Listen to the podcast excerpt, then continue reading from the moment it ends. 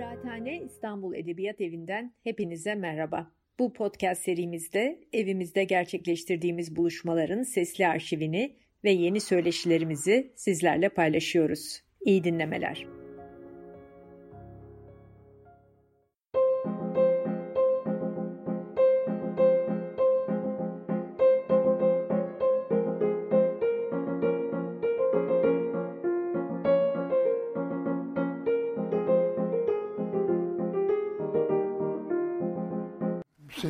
Seminerler mi diyeceğiz, e, konuşmalar programı e, başlamış. Benden önce de birkaç e, arkadaşın programları yayınlanmış.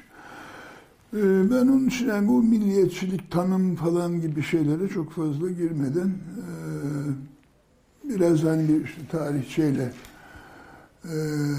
başlayacağım. Milliyetçilik dediğimiz ideoloji ile e, militarizm dediğimiz yöntem diyelim. Tabii her yöntem kendi içinde o da bir ideoloji taşır. E, birbirine yakın zamanlarda doğmuş iki şeydir, e, düşünce tarzıdır. Yani birbirine kom, komşudur. Yani milliyetçilik her zaman ve her türlüsüyle militarist olmak zorunda değildir. Olmayanı da vardır. Ee, ama militarizmin milliyetçi olmayanı herhalde yok. Öyle bir şey e, duymadım hayatımda. Ee, bunların yani işte Fransız devrimine bağlıyoruz. Aslında ikisini de şey daha bir ilginç bir biçimde e, militarizm dediğimiz yöntem, yaklaşım, tarz. Ee, buradan e, girelim konuya. Şimdi e, bunlar da daha önce konuşulmuş da yani milliyetçilik Fransız devrimine bağlarız. Yani genel kabul e, oradan başladığıdır. E, fakat e, yakın zamanda Benedict Anderson bunu imagined communities, hayal edilen topluluklar diye adında hayal edilen koyarak bunun aslında bir e, işte kalü beladan beri insanlığın aşina olduğu, içinde yaşadığı bir şey değil. Belirli koşullarda, belirli bir konjonktürde insanların icat ettiği, yarattığı bir ideoloji olduğunu e, öne sürdü. Bunun kitabı çok etkili oldu. Yani çünkü böyle yaklaşan uzun süredir yoktu. Ee, bir e, yapma bir şey olarak milli. Yani çünkü milliyetçiler bize bunun son derece doğal olduğunu adeta böyle gözümüz kulağımız falan nasıl var şey doğduğumuz anda aynı şekilde böyle milliyetle doğuyormuşuz gibi bir doğallık, onsuz olmazlık havası içinde anlatırlardı. Ee, Tabii Anderson'a katılmayanlar da oldu. Bunların içinde benim en e, ciddiye aldım. Anthony Smith, e, LSE'den, London School of Economics'ten. E, o haklı olarak e, yani milliyetçiliğin bazı çok temel özelliklerinin Anderson'ın dediği tarihlerden çok daha önce yani insanların hayatını belirlediğin başta dil olmak üzere ee, söyledi. Ee, ama yani bence Anderson'ın söyledikleri de şeyi e, e, pardon Anthony Smith'in söyledikleri e, şeyi e, Anderson'ın söylediklerinin geçersiz kılmıyor. E, ve bu işte belirli koşullarda belirli bir konjonktür içinde oluştu dediğimizde bunu Fransız devrimine götürebiliyoruz. Ondan önce belki proto milliyetçilik diyebileceğimiz, ön milliyetçilik diyebileceğimiz bazı şeyler, e, fenomenler veya süreçler veya durumlar var insanlık tarihinde ama yani bir e, olgunlaşmış e, bir, bir milliyetçilik olduğu e, söylenemez. E, şeyden gireyim, yani Fransız devrimi malum işte e, Fransa'da para yok. Bir yarım iflas durumunda e, kral 16. Louis bir e, meclis toplayarak e, buradan bir para kaynağı yaratmak istiyor. Bunun için normal olarak Paris Parlamenı diye bilinen bir uzun süredir de bir toplanmamış, bir araya gelmemiş bir meclis toplayabilirdi. Ama bu Paris Parlamenı muhafazakarlığıyla ünlü. Yani oradan yeni herhangi bir şey çıkarmanın imkansız olacağını kral da bildiği için bu sefer çok daha eskilerden beri hiç toplanmamış Eta Genero denen şeyi e, canlandırmaya karar verir ki yani yanılmıyorsam böyle 1600'lerde filan son topla şey yapmış Eta Genero. Eta Genero İngilizce söylersek General Estates e, kesim diye bu estate veya etayı çevirebiliriz ki ama kesim demek de tabii soyut bir laf. Nedir toplum kesimleri? E, feodal zamanlarda bu ortaya çıkmış. O aşamada e, üç tane kesim var demişler toplumda. Ne, nedir bu? İşte bir egemen sınıf diyebileceğimiz bugünün terminolojisiyle feodal sınıf yani askerler, savaşçı sınıf.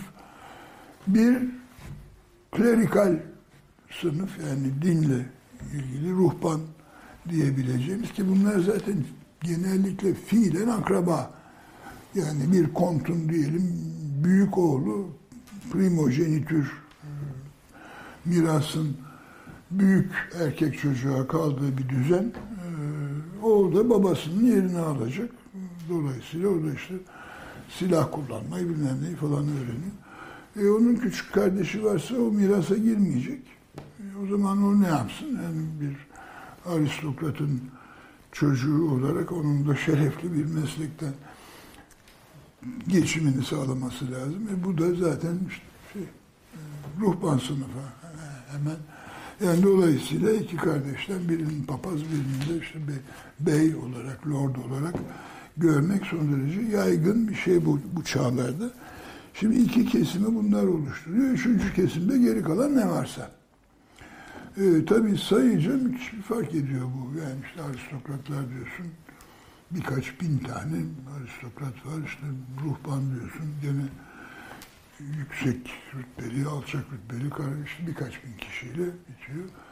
Geri kalanı işte şu kadar milyon ahali. Bunun içinde, bu üçüncünün içinde tierz eta, üçüncü kesim diye bilinen şeyler bunlar.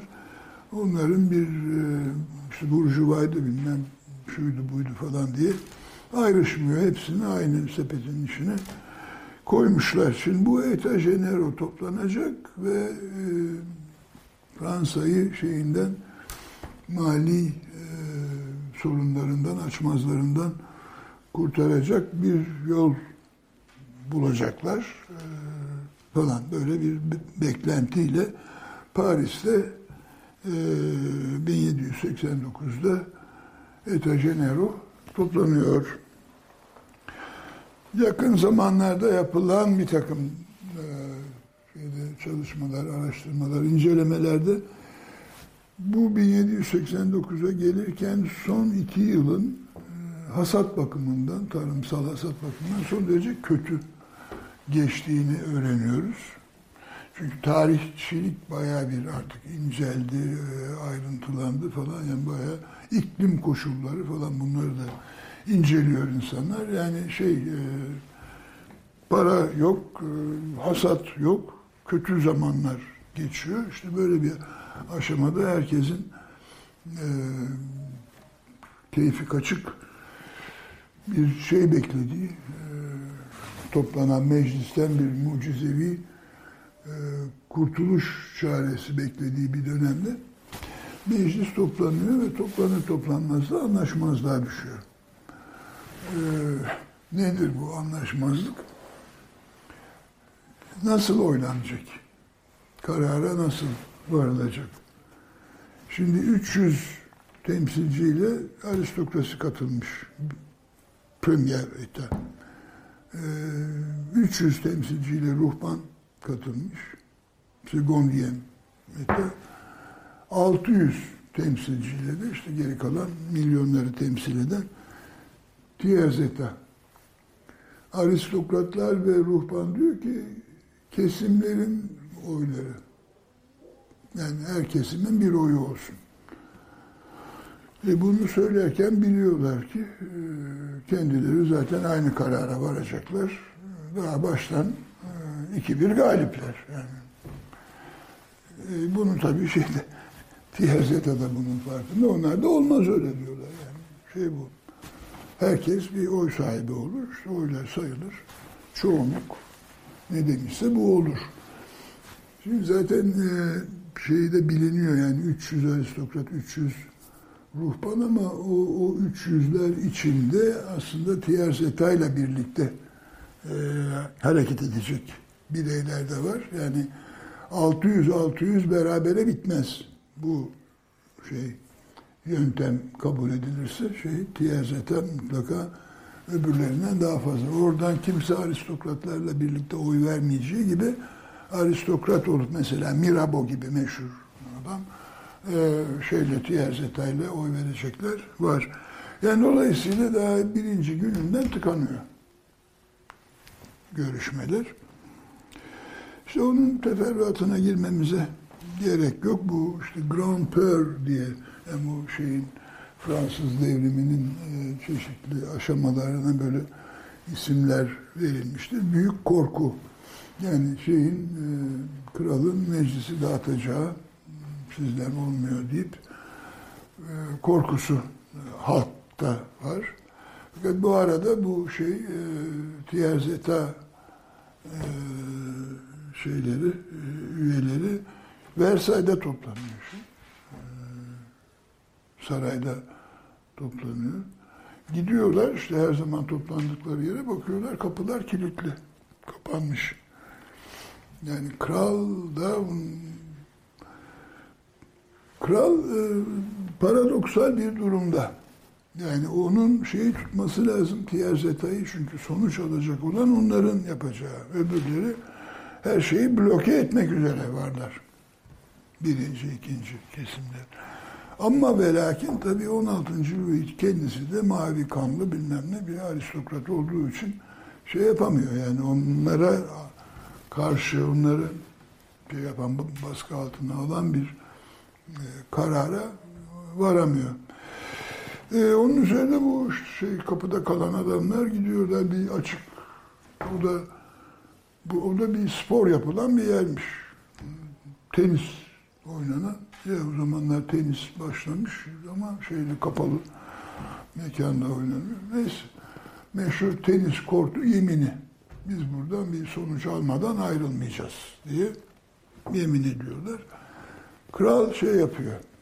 E, dağıtma kararı veriyor ve asker çağırıyor şeyden. E, Taşra'daki bir takım birlikleri Paris'e çağırıyor. Fakat bunlar da e, Asamble Nasyonel e, adını kendilerine seçerek, beğenerek toplanıyorlar ve şey işte meşhur insan hakları bildirgesi Fransa'nın yeni kabul edilmiş anayasası olduğunu söyleyerek bunu ilan ediyorlar. Şimdi burada bütün bunlardan biraz ayrıntı e, şeyinde Bastil'in e, şeyi e, alınması falan gibi belki tarihte tarih büyük ölçüde şey işte bu cumhuriyetin kuruluşu devrimin başarıya ulaşması perspektifinden yazıldığı için şeyde Bastil'in alınması falan da bir şanlı olay gibi anlatılır. Pek de şanlı falan değildir. Neyse o şeylere e, girmemize e, gerek yok. Bu kavganın gerisinde e, şöyle bir mesele var. Önemli bir mesele bu. E, yani lafı edilmese de insanların düşünce biçimlerini belirleyen bir şey. Aristokrasinin ve monarşinin kendini e, toplumun geri kalan kısmına empoze etme ve kabul ettirme biçimi. e, bunca yıldır, bunca yüz yıldır e, şey e, aristokrasinin bu her türlü hakkı toplum tarafından kabul edilmiş. Belki özellikle de başlangıçta bu çok hani sevinerek mevinerek yapılmış bir şey olmayabilir. Değil muhtemelen. Büyük ölçüde zorla yukarıdan aşağı kabul ettirilmiş bir şey. Ama yani ideoloji bu değerler sistemi buna göre oluşmuş. Kilise bunu anlatıyor bunun şeylerini gerekçelerini e, kendine göre açıkladığı gibi şey teselli mükafatlarını falan da kilise şey yapmış. Bu dünyada çektiğimiz işte çeşitli e, zorluklara karşılık işte öbür öldükten sonra gideceğimiz yerde de iyi şeylerle karşılaşacağız falan böyle şeyler. Ve mavi kan metaforuyla anlatılan şey var. Yani işte aristokratların kanı bile aslında mavi renkli şey değil. Ee, geri kalanların kanı gibi değil. Şeyin mesela e, Shakespeare'in oyunlarını düşünelim. Macbeth kralı öldürür. Duncan'ı yerine geçer. Bu kralın öldürülmesi üstüne dünya birbirine girer. Mesela atlar et yemeye başlarlar.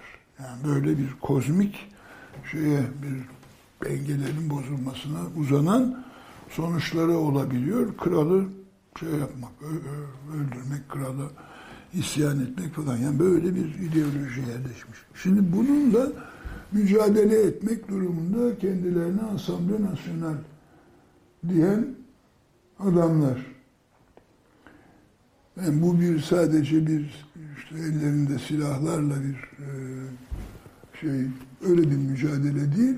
Belki çok daha önemli tarafı bir ideolojik mücadele. Yani insanlara bir başka şeyi e, dünya görüşünü kabul ettirmek gibi işte kolay olmayan bir iş. Fakat yani bu kendilerine verdikleri isim zaten ne yapacaklarının ipucunu veriyor. Asamble Nasyonal Milli Meclis. Onlar bu mavi kanlı aristokratlara işte onların yeğeni, kardeşi bilmem nesi olan ruhbana karşı milleti temsil ediyorlar.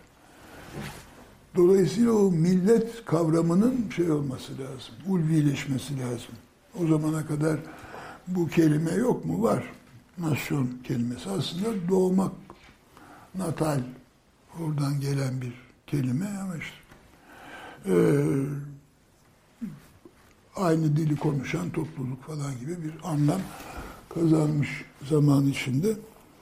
E, ama yani kimse bu nasyon işte şudur budur şöyle yüksektir böyle Ali cenaptır bilmem ne türlü ulvidir falan diye bir ideoloji yok. Bu ideoloji şeyle birlikte başlıyor işte Fransız devrim sürecinin bu aşamasında başlıyor. Yani efendi ben millet adına konuşuyorum tamam mı? Yani e, saygılı ol, önünü iyilikle dinle beni diye bir yeni bir bir nasyon şeyi e, kavramı oluşmaya başlıyor. Yani milliyetçiliğin işte milletin asil kanı falan filan gibi şeylere, terimlere doğru evrilmesi aristokrasinin asil kanından şeye doğru. İşte bayrak diye bir şey var. Ee, bayrak çünkü bir pratik e, olay. Askerde ordular işte e,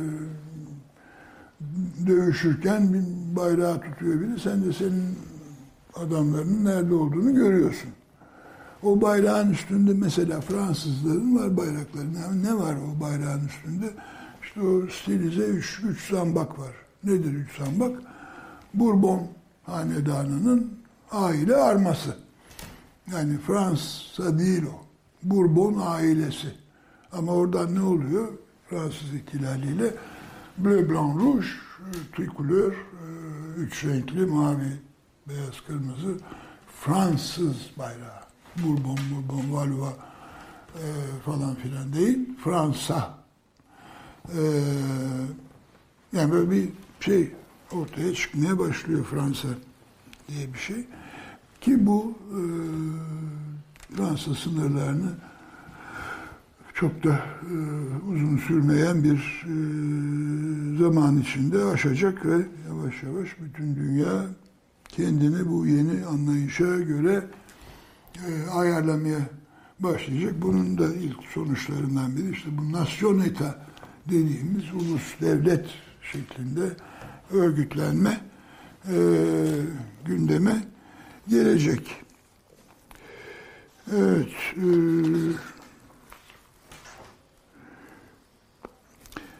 tabii e, dünyanın çeşitli yerlerinde bu dediğim süreç şey oldukça genelleştikçe e, farklı biçimler alabiliyor. Hep dil ve şey arasında nasyonalite, e, milliyet arasında yakın bir ilişki olmakla birlikte hmm, bu konuda benim yazdığım yazı var aslında. Bu yazıyı bir şekilde işte aç, açacak şekilde konuşuyorum şimdi.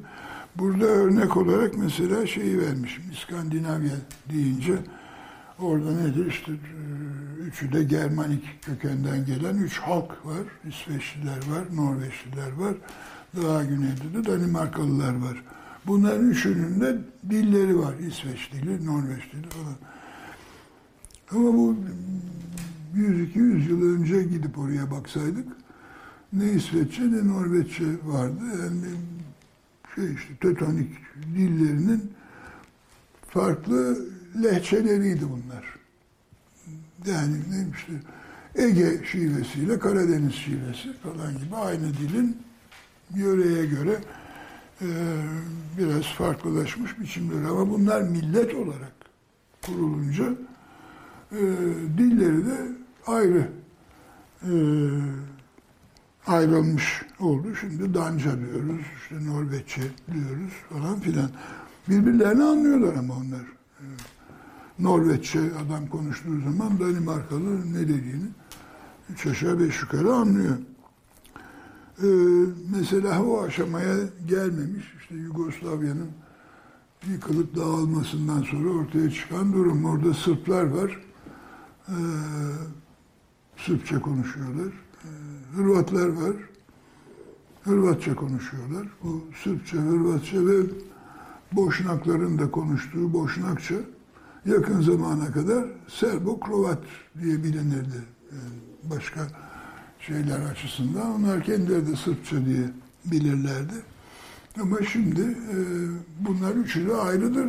Ezelden beri de ayrıdır diye bir şey yer vardılar. Çünkü birbirleriyle geçinemiyorlar. Araları iyi değil. Öyle olunca dili de şeyden e, o karşılıklı düşmanlığın bir parçası olarak e, şeyden ayırmak gerekiyor. Orada öyle bir tarihi süreç yaşanmış. Aslında dine dayanan çünkü Sırplar Ortodoks, Hırvatlar Katolik, işte Boşnaklar da malum Müslüman. E buna karşılık mesela bir de tersine örnek İsviçre'ye bakıyorsun. İşte adamlar Almanca, Fransızca, İtalyanca, bir de bir Romenş diye bir küçük bir topluluk var. Ee, yani bayağı dilleri, kendileri etnisite bakımından da birbirinden farklı adamlar ama biz İsviçreliyiz diyorlar. Ee, bu saydıklarımın dışında herhangi bir fiziksel varlığı olmayan bir İsviçrelilik var. Ee, ama o adamlar da bir arada yaşamayı istedikleri için, böyle olmasını beğenerek yaşadıkları için e, tamam İsviçre milliyetçiliği dahi olabiliyor. Olmayan bir milletin milliyetçiliği de olabiliyor böyle. Yani dolayısıyla şey e, birbirinden epey farklı oluşumlar e, görebiliyoruz ama sonuç olarak tabii bir e, ortak noktaların epeyce de bir şey yaptığını söyleyebiliriz. Burada yani bahsi kapatırken şey e, edebiyat yani dilin edebiyatçılar tarafından kullanımı da e, bu şeyde e, önemli bir rol o, oynamıştır. Amaçlamamıştır böyle bir şeyi ama yani mesela İtalyanca ve dolayısıyla İtalya'nın birliği dediğimizde burada Dante diye bir bölüm açmamız gerekir. İngiltere, işte İngilizce falan dediğimizde, Shakespeare'e Almanca dediğimizde bu şey büyük diller, Avrupa dilleri çerçevesinde Goethe'ye e, en yakın zaman olarak e, yer e, ayırmak durumundayız. E, evet. Şimdi bu hani milliyetçiliği bir bir perspektiften, bir aralıktan bakmış olduk. Yani kavramın niçin e, bir yücelik kazanmak zorunda olduğu yani aristokrasinin meşru varlığına karşılık onun üstünde e, de yer alabilecek ulusun şeyi yüceltilmesi. Şimdi biraz şey bakalım bir de yani militarizm dediğimiz şey nereden çıkıyor? Bunlar birbirine yakın ve e, doğdukları yerde Fransa demiştim. Şimdi Fransız devrimi oldu tamam. Ee,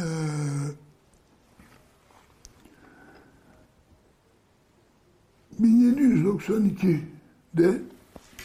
Şimdi 1792'ye gelmeden oradan alayım. Devrim olunca tabii bütün bu şeylerin aristokratların ve ruhban sınıfının varoluşu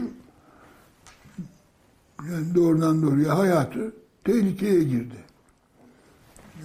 En hafifinden çok kötü muamele görecekleri belli. Şey çünkü kazanmış siyasi gücü kazanmış, iktidar olmuş durumda devrim. Dağılıyorlar. Yani Avrupa'nın başka memleketlerine, Avusturya'ya, İngiltere'ye vesaire, Hollanda'ya, Hollanda'ya falan gidiyorlar ve tabii gittikleri yerde nasıl bir cehennemden geldiklerini anlatıyorlar. İşte şöyle korkunç, böyle felaket. Fransa. E, o gittikleri yerler hepsi monarşi. Ve monarşilerde bu olan olaylardan işte mutlu değiller tabii. Gayet anlaşılır bir şekilde. Bu bizim ahaliyle yaparsa aynı şeyi gibi bir korku var. Yani dolayısıyla bu Fransa kendi içinde halen fokur fokur işte meclisi orada işte Jacobenler, Girondenler bilmem ne falan gayet enerjik bir siyasi hayat yaşanıyor. Ee, etraftan ama güneyde İspanya'dan, işte, kuzeyde İngiltere'den, doğusunda işte Prusya, Avusturya falan oradan endişe dolu gözlerle bakıyorlar. Daha neler yapacak bu herifler? Ne rezaletler yapacaklar diye. Neyse yani işte bu e, kaçan adamların propagandası, monarşilerin korkusu falan derken işte 1792 yılına geldiğimizde yani 3 yıl olmuş devrimden sonra e, bir koalisyon, askeri koalisyon kuruluyor. Prusya burada başı çeken ama Avusturyalılar falan da e, belirli ölçülerde katılıyorlar. Ve bir ordu, e, çok büyük bir ordu değil e, ama bir ordu yola çıkıyor. E, bu şeyi isyancı baldırı çıplak hani sankülot deniyor. Baldırı çıplak da onun iyi bir tercümesi. Bunları bastırmak ve yeniden kral ailesini şey tahta çıkıyor. Çünkü kral şey e, Tüyeri Sarayı'nda Paris içinde e, tutuklu vaziyette. Ama hem sarayda oturuyor filan gene. Dolaşıyor dolaşıyor Paris'te. E, mesela Fransız bayrağının çıkışı bir şey parantez açıyorum. Paris'in armasının renkleri mavi ve kırmızı. Ee, şeyde Bourbon Hanedanı'nın bayrağı da beyaz zemin üzerine sarı şeyler, zambaklar. Beyaz renk üstüne mavi ve kırmızıyı takarak kral şapkasında bununla dolaşıyor. İşte herkes hala görünce sokakta mokakta alkışlıyor işte Vive Roi falan bağırıyorlar. O da şapkasını çıkarıyor. Selam veriyor falan. Sonra da o renkler e, şeyin e, devrimin sloganı liberté, egalite, fraternite e, renkler bu, bu üç kavramı simgesi haline geliyor falan. Böylece şeyin üç renkli Fransa'nın üç renkli bayrağı oluşuyor. Evet bu arada şey kaça, kaçmaya teşebbüs ediyor Louis ailesini, kraliçeyi falan toplayıp ama Varen'de bunlar yakalanıyorlar. Avusturya'ya geçmelerine az kalmış. Bu sefer tüy yeri falan tekrar artık saraya götürmek değil, doğrudan doğruya Temple hapishanesine kapatıyorlar. Yani bu gelen ordu kralı Tampil'den çıkartacak, kurtaracak ve şeye tahta e, yeniden çıkmasını sağlayacak. Şimdi burada mesele, önemli mesele buna karşı savunma nasıl olmalı? Ee, bunun için biraz gene tarihte geriye doğru gitmek gerek. Ee, feodalizmin başlangıcından itibaren yani ta 5. yüzyıl, 6. yüzyıl falan gibi Avrupa'da işte gelen Roma İmparatorluğunu yıkan Germanik topluluklar arasında ağırlıkla savaşmak denen şeyi bilen adamlar var. Ve bu adamlar zaten ön planda Roma'yı yıkmışlar ve Roma'dan kalan toprakları kendi aralarında paylaşarak e, işte tabi vasal, süzeren falan dediğimiz hiyerarşik ilişkiler içinde yeni feodal düzeni kurmuşlar. Feodal düzenin sahipleri, efendileri bunlar. Ve bunlar bu savaş denen şeyi bilen adamlar. Zaten feodalite dediğimiz sistemin temelinde böyle bir şey yatıyor. Yani bu köylü adamlar bir lordun serfleri olacaklar. Ona hizmet edecekler. Servaj ilişkisiyle bağlanacaklar. Ee, niye? O da onları koruyacak. Haydut, bilmem ne, yol kesen falana filana karşı. icabında şatosuna onları toplayarak falan köy halkını e, koruyacak. Bir koruma şey, bir proteksiyon e, ideolojisi üstüne oturuyor. Dolayısıyla onlar bir asker sınıfı. Şimdi işler ilerleyip e, dallanıp budaklanıp işte e, artık Şarman falan sonrası e, 10. 11. 12. yüzyıllar falan da e, e, iyice kurumlaşıyor bu şey durum. Tabii e, orada yani böyle bir derebeyi, bir işte, kont ünvanı almış bilmem marki ünvanı almış. Onun yanında işte 30 tane paralı askeri falan olmaktan çıkıp daha birimler büyüyor. Ordular mordular.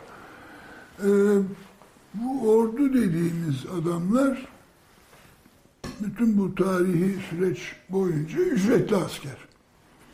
Yani toplumda her zaman e, toplumun normal hiyerarşik katlarında oturmayıp bir başka şekilde e, geçinme yolunu seçen insanlar var.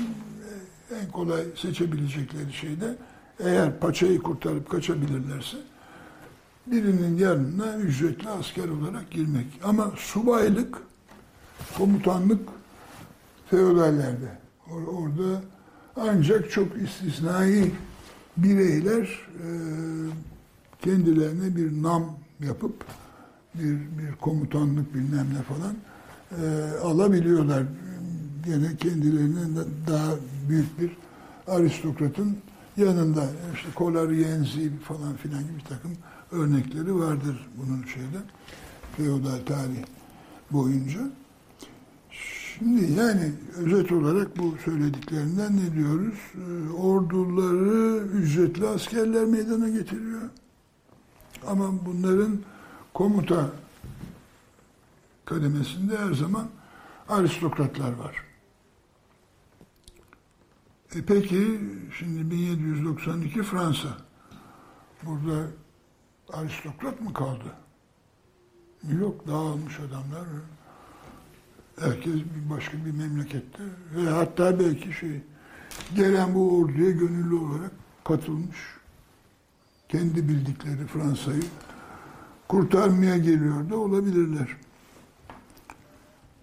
Ee, devrim hükümeti eli silah tutan herkes askere diye deklarasyonda bulunuyor. Ve insanlar toplanıyorlar.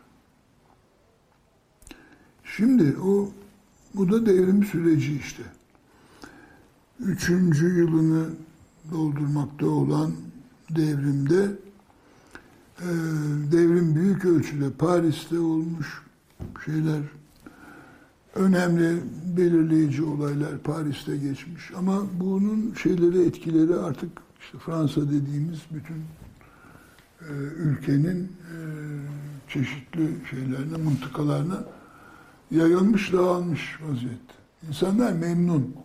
Devrimin kendilerine getirdiği şeyden memnun. Topraksız, iyice fakir köylüler en büyük çoğunluk.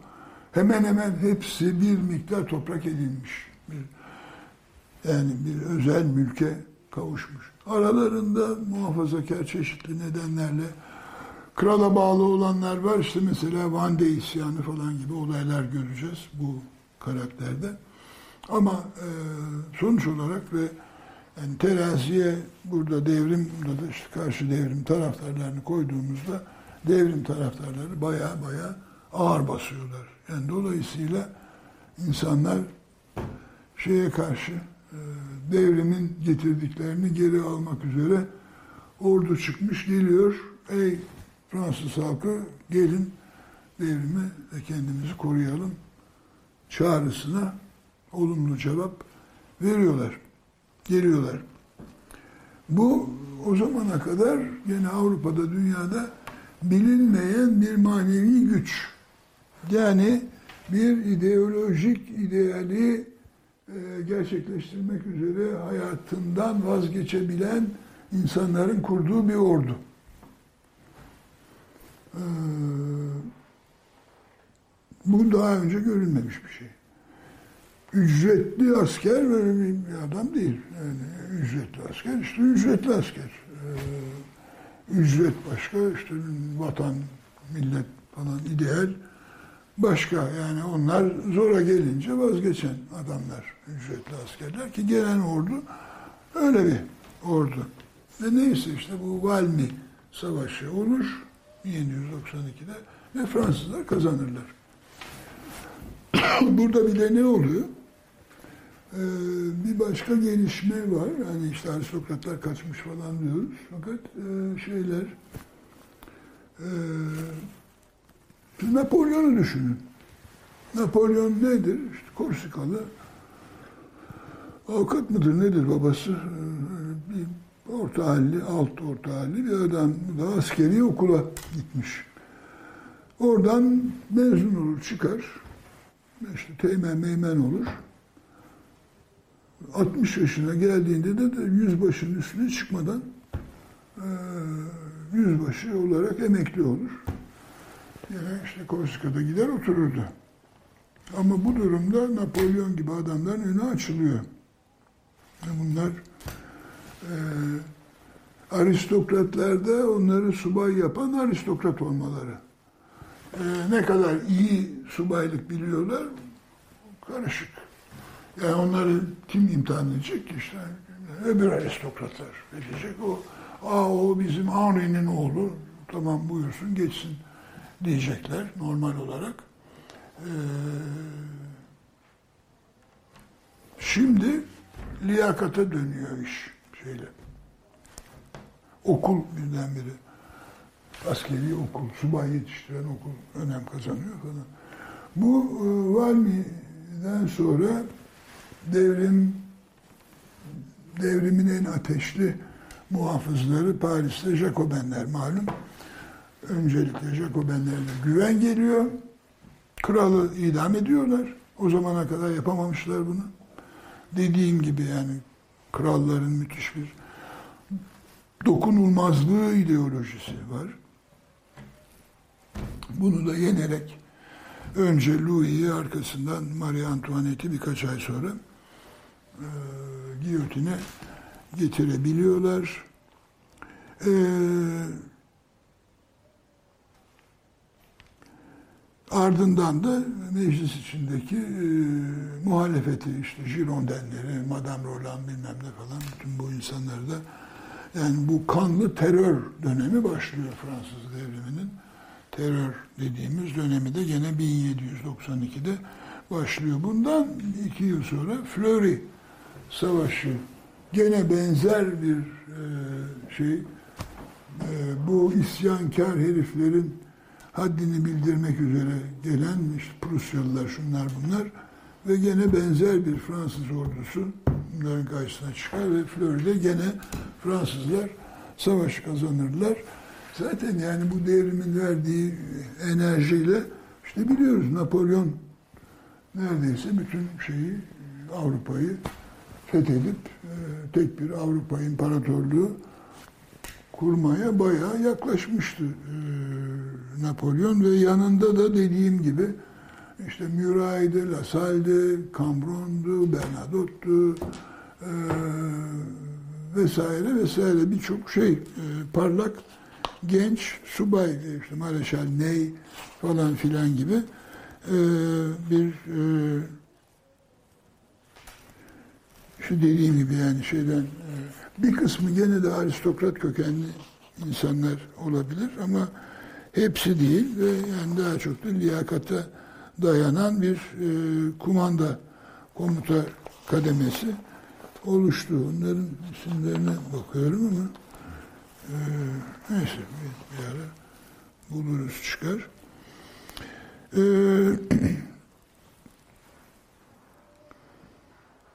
evet.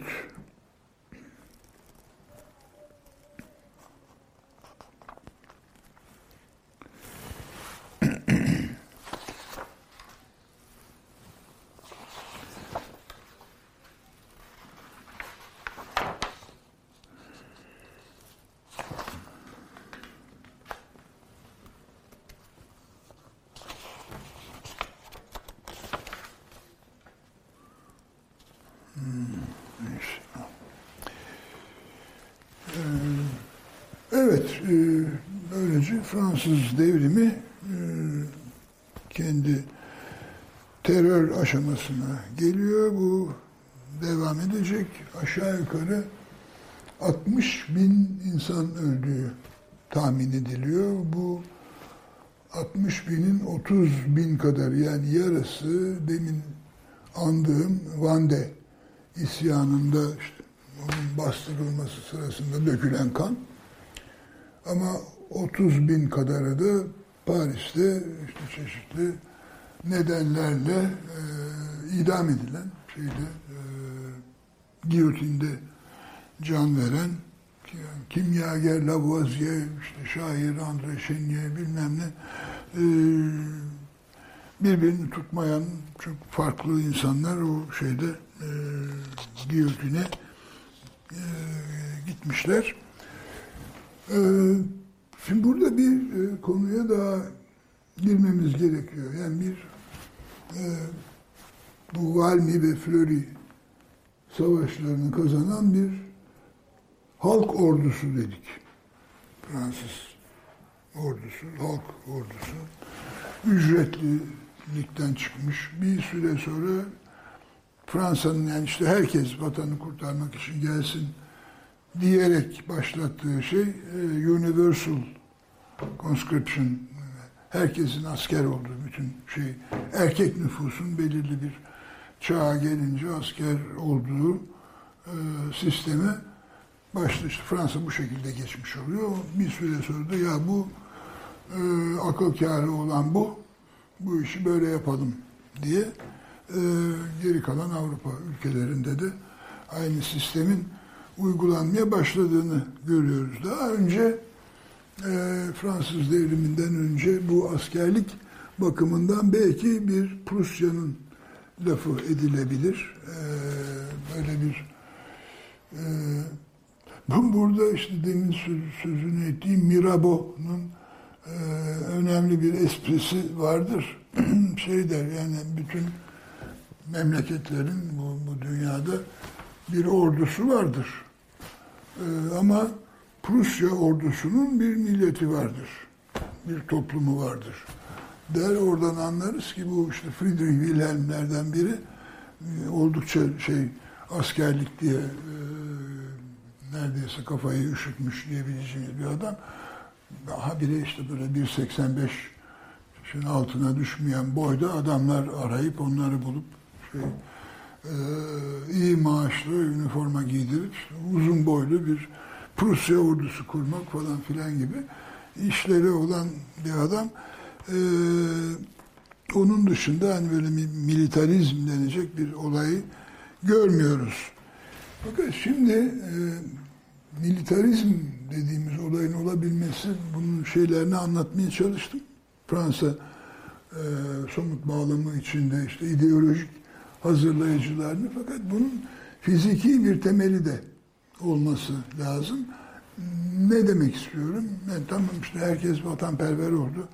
E, Fransız idealleri için ölmeye hazır ama yani neyle savaşacak ve savaş nasıl bir şey? Böyle savaş değişiyor. Çünkü silahlar değişiyor. Çünkü insanlar durmadan teknik yenilikler yapıyorlar ve e, silah teknolojisi gelişiyor. Yani bu işte ta şeyde vaktiyle Çin'de e, bayramlarda havai fişek atmak için kullanılan barut buralara gelince Batı dünyasına aman bundan ne iyi silah olur demişler. İşte önce top yapmışlar.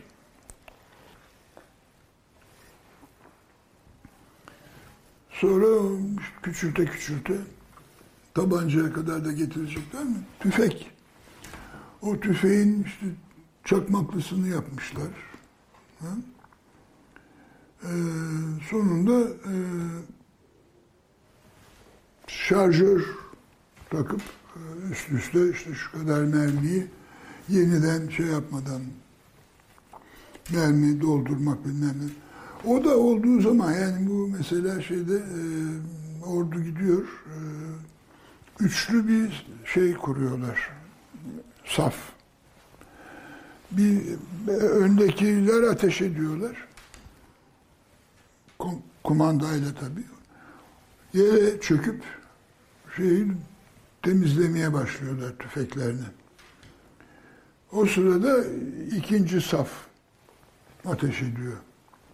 Arkalarındaki saf. Onlar da yere çöküyorlar. Birinciler o sırada yeniden mermi falan koymaya aşamasına gelmişler. Üçüncü saf ateş ediyor. Üçüncü saf çöküp işte ateş eden silah temizleme sürecine girerken birinciler işlerini bitirmiş olarak böylece bir ateş etme sürekliliği sağlanıyor. Ama derken işte şey e, şarjör takma imkanı doğuyor falan. Yani tüfek gitgide kullanışlı bir e, alet haline geliyor ve e, kullanmak da uzun boylu bir şey gerektirmiyor. Marifet gerektirmiyor. Ee, yani e, sıradan bir adam kendisinden bekleneni kolayca yapabiliyor. Yine işte saf var, kol var falan bu askeri hareket e, şeysinde e, alanında bilinen şeyler. E, ama işte sonuçta aynı anda belirli bir yöne düşmanın olduğu yöne dönüp bütün bir birliğin çok da fazla nişan falan da almadan oraya kurşun yağdırması temeli üzerinden bir piyade ve şeyler gelişmiş. E, topçu üçüncü bir şey olarak e, muharip sınıf olarak süvari ve piyadeye eklenmiş. E, arabaları var, çabuk hareket edebiliyorlar. Bir mevziyi bırakıp başka bir mevziye geçebiliyorlar falan ve gittikçe önem kazanıyor. Mesela işte Napolyon dedik. Napolyon'un en önemli başarısı iyi bir topçu olmasıdır. Topları çok iyi kullanmayı e, be, becermesidir. E, evet yani böylece şey e, yani şövalyeler zamanında işte subay olduklarını feodal düzende söylüyorum. E, işte o gürz kullanacak, balta kullanacak, kılıç kullanacak, at üstünde şeyle kargısıyla işte bir adamı atından düşürecek bilmem ne bilmem ne bir yığın e, savaş inceliği, yaya dövüşmeyi bilecek, at üstünde dövüşmeyi bilecek falan. Şimdi bu böyle bir şey yok. Zaten subay dediğimiz adamlar uzun boylu silahlanmıyorlar bile bu yeni düzende. Yani tüfek müfek gibi şeyler kullanmıyorlar. Sembolik işte kılıç, tabanca falan gibi şeyleri var. E, hafif silahları var. E, evet. E, bir de şey önemli. Kumanda nasıl oluyor meselesi. Ona da bir bakalım. E, şimdi manevra savaşı sonradan Gramsci'nin falan da kullanacağı terminolojiyle o zamanın şeyi e, savaşı sonuç alınan savaş meydan muharebesi dediğimiz olay. İki ordu birbirlerine yaklaşıyorlar. Tabi habercileri, öncüleri, şunları bunları. Ve bir yerde karşılaşıyorlar. Orada ilk iş ikisinin de yapacağı düşündüğü şey e, açısından nasıl savaşacağım, ne yapacağım? Elverişli bir şey, engebesinin elverişli olduğu yeri seçip ona göre yerleşmek. Ee, ve işte diyelim bunu yaptılar. Ertesi sabah bilmem ne erkenden savaş başlayacak. Şimdi başkomutanın bütün olayları icabında dürbünle, icabında dürbünsüz izleyebileceği, görebileceği bir yer lazım. Bu tabii yüksekçe bir yer olmalı. Etrafında işte generalleri, kurmayı, şusu busuyla o orada duruyor. Mesela bakıyor, gidişat şeyi gerektiriyor, karar veriyor işte. Şurada bu sağ tarafa süvariyi gönderip bunların şeyini, birliğini bozalım. Ee, oradan bilmem ne yapalım falan. Neyse atıyorum. Ee, hemen orada bir şey e, yaverler topluluğu var. Onlardan diyorsunuz Jack koş işte şeye albay bilmem kime söyle sağ kanatta bilmem şu şeye hedefe yüklenecek süvarileriyle birlikte. Ee, yani bu bir çeşit şey gibi insan bedeninin çalışması gibi diyelim. Yani bütün orduyu işte kollar bacaklar falan olarak düşün. Bu dediğim yükseltide şey başkomutan beyin. Bedenimizdeki beyin gibi. O görüyor, düşünüyor, karar veriyor. Şey gibi, sinir sistemi gibi bu yaverlerini emirle yolluyor. Oradan vurulacak, işte buradan geri çekilecek, şurada şu olacak. Ee, ve bu düşünen beyin karşısında e, ya da yanında ya paralelinde her neyse aldığı emri harfiyen yerine getiren bir şey olacak işte. Ordunun kendisi. Onun düşünmesi gerekmiyor. Ee, görmesi, düşünmesi e, gerekmiyor. Onun söyleneni yapması gerekiyor sadece. Bu tabii askerlik çok önemli olduğu için yani savaş bir toplumun var olmaya devamı ya da devam edememesinin belirlendiği yer. E, dolayısıyla şey e, e, yani toplumun işleyişi içinde bir takım başka kurumların da bunu örnek alması e, mümkün ve çok zaman olan gerçekleşen bir şey. Bu çerçevede mesela Fordizm dediğimiz şeye bakalım. Ee, orada da yani bütün üretim işini planlayan, hesaplayan bir beyin var. Beyaz yakalılar falan dediğimiz. Ondan sonra şey yapan, e, vidayı e, çökmesi gereken yere çöken bir kol kuvveti mavi yakalılar var. Onların düşünmesi, işte çıkan otomobilin bütününü görmesi falan filan gerekmiyor. Onun önüne gelen şey e, yuvaya vidasını vidalaması gerekiyor. Yani şeyle beyin ve geri kalan arasında gayet katı bir iş bölümü şey yapan, öngören bir e, örgütlenme. Militarizasyon dediğimiz şey de böyle başlıyor diyebiliriz. Yani askerliğe önem vermek, savaşa önem vermek, askeri harcamaları yüksek tutmak bunlar normal şeylerdir. Bunlar ille de militarizm demek değildir. Ne zaman militarizmden bahsedebiliriz? Normal hayatı bir takım askeri terimler içinde düşünmeye, askeri disiplin şeyini, kavramını bütün sivil hayatı da kapsayacak bir şeye e, fenomen haline getirmeye başladığımızda o zaman toplumu da e, militarize etmeye başladık demektir. Evet, şimdi biraz daha farklı bir şeye, konuya doğru yönelelim. ee, Fransız devrimi üzerinde geçirdik bu ilk saatimizi. Fakat Fransız devrimi bu e, aşağıdan yukarıya Burjuva devrimi diyebiliriz. E, hareketlerinin ilki değil, üçüncüsü. Yani birincisi aslında bir yüz küsur yıl önce İngiltere'de oldu. Malum orada da gene kral kuvvetleriyle monarşistler e, parlamento güçleri yani şey, toplumu öncelikle de belki burjuva sınıfını temsil eden parlamento güçleriyle onların arasında bir iç savaş oldu.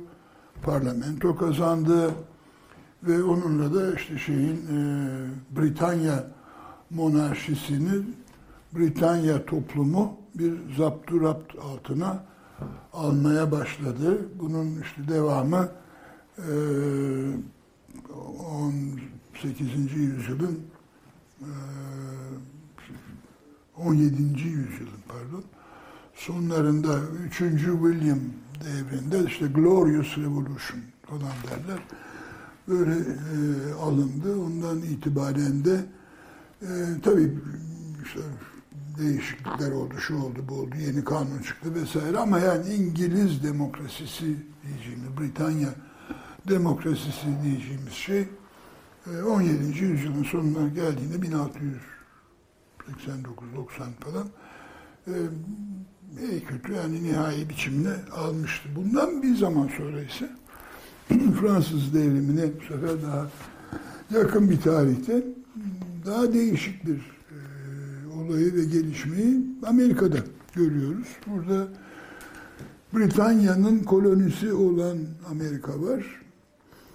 dünyada ilk ciddi demokrasi atılımlarından birini gerçekleştirmiş olan Britanya ise e, söz konusu olan kolonisi olunca o kadar da demokratik değil. E, dolayısıyla Amerikalıların savaş başlatması ve e, silahlarıyla, silahlı savaşlarıyla bağımsızlıklarını kazanmaları gerekiyor. Orada bir şey koloni olarak bir hanedan meselesi yok e, Amerika'da. Onun için de Cumhuriyet e, kuruyor. Gerçi yani savaşı kazandıktan sonra şimdi ne yapacağız denildiğinde işte krallık kuralım falan diyenler var. Yok değil ama azınlıktalar ve şey söyledikleri de çok gerçekçi olmuyor o koşullarda. İngiltere ve Amerika'yı saydıktan sonra demokrasi, demokratik rejimin üçüncü e, büyük, belki öncekilerden daha da çarpıcı olaylarla dolu e, örnek işte konuştuğumuz Fransız devrimi. Şimdi bu nedir, nereye varmak istiyorum? E, üçü de halk hareketi aşağıdan yukarı diyebileceğimiz hareketler. Ki bunu yani bir şeyin bir toplumsal siyasi hareketin demokratik olmasının koşulu olarak aşağıdan yukarı olmasına bakarız. Yani öyle mi değil mi bir ne olduğuna, mahiyetine karar vermek için e, o gün bugündür bu şeye e, önem veririz. E, üçünde de e, burjuva sınıfının önemli rolü var. Halk hareketi yani dolayısıyla burjuva dediğimiz kesimin de altında var olan ve yani emeğiyle, sermayeyle değil, emeğiyle geçinen insanların omzunda gerçekleşiyor bunlar sonuç olarak. Ama kumanda eden ve sonuçları kendi şeyine istediği düzene göre çeken, e, manipüle eden burjuva sınıfı. Onun için bunlara zaten işte malum burjuva demokratik devrimleri falan filan gibi şeyler, isimler e, koyuyoruz. İngiltere'nin Britanya'nın bu konuda e, bayağı eskilere uzanan bir şeyi var. Bir ne diyelim bir orijinalitesi, bir özgünlüğü var. Belki bunda şeyin payı çok. Ada olmasının.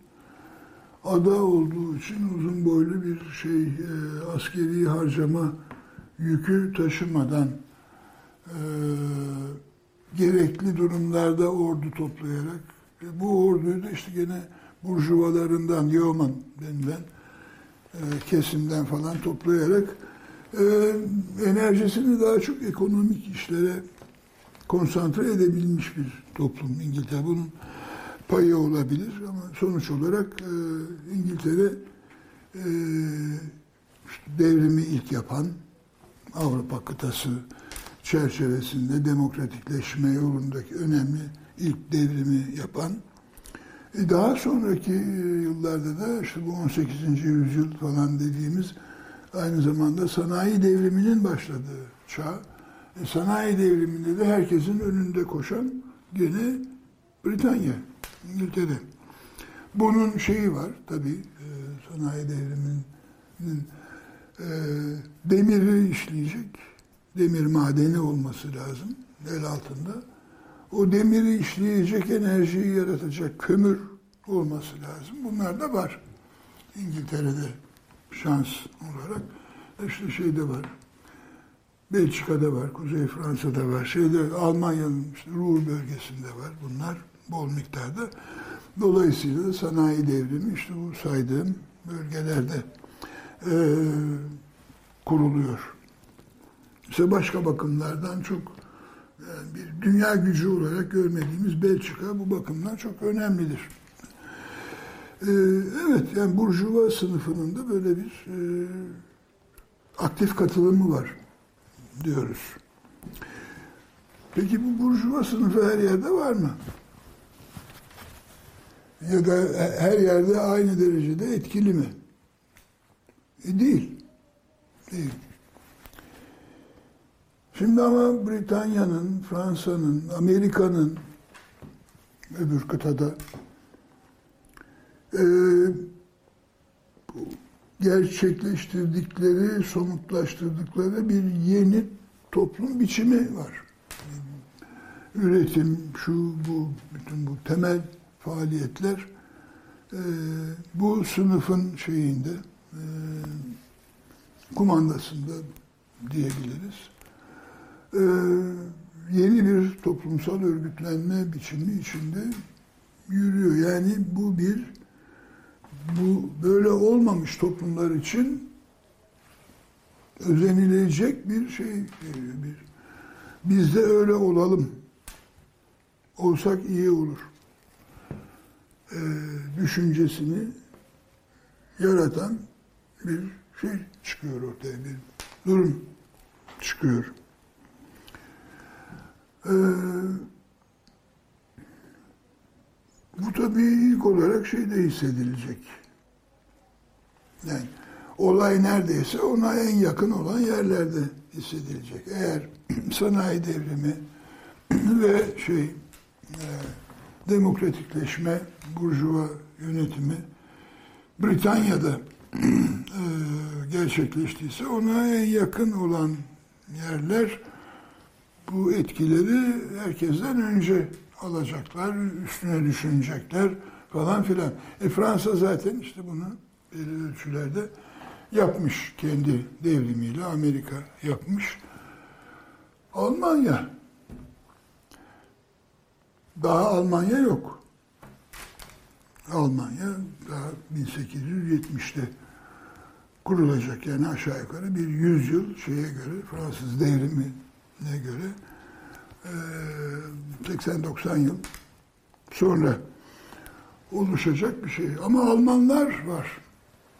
Bayağı geniş bir şeye, coğrafyaya yayılmış yaşayan Almanlar var ve onların konuştukları Almanca diye bir dil var.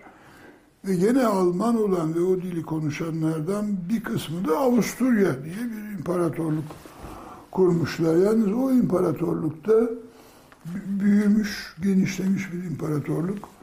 Çoğu da Slav olan bir takım şeylere, başka memleketlere egemen olmuş. Orada yaşayan Polonyalı da var, ee, Sırp da var, Hırvat da var, Sloven de var vesaire.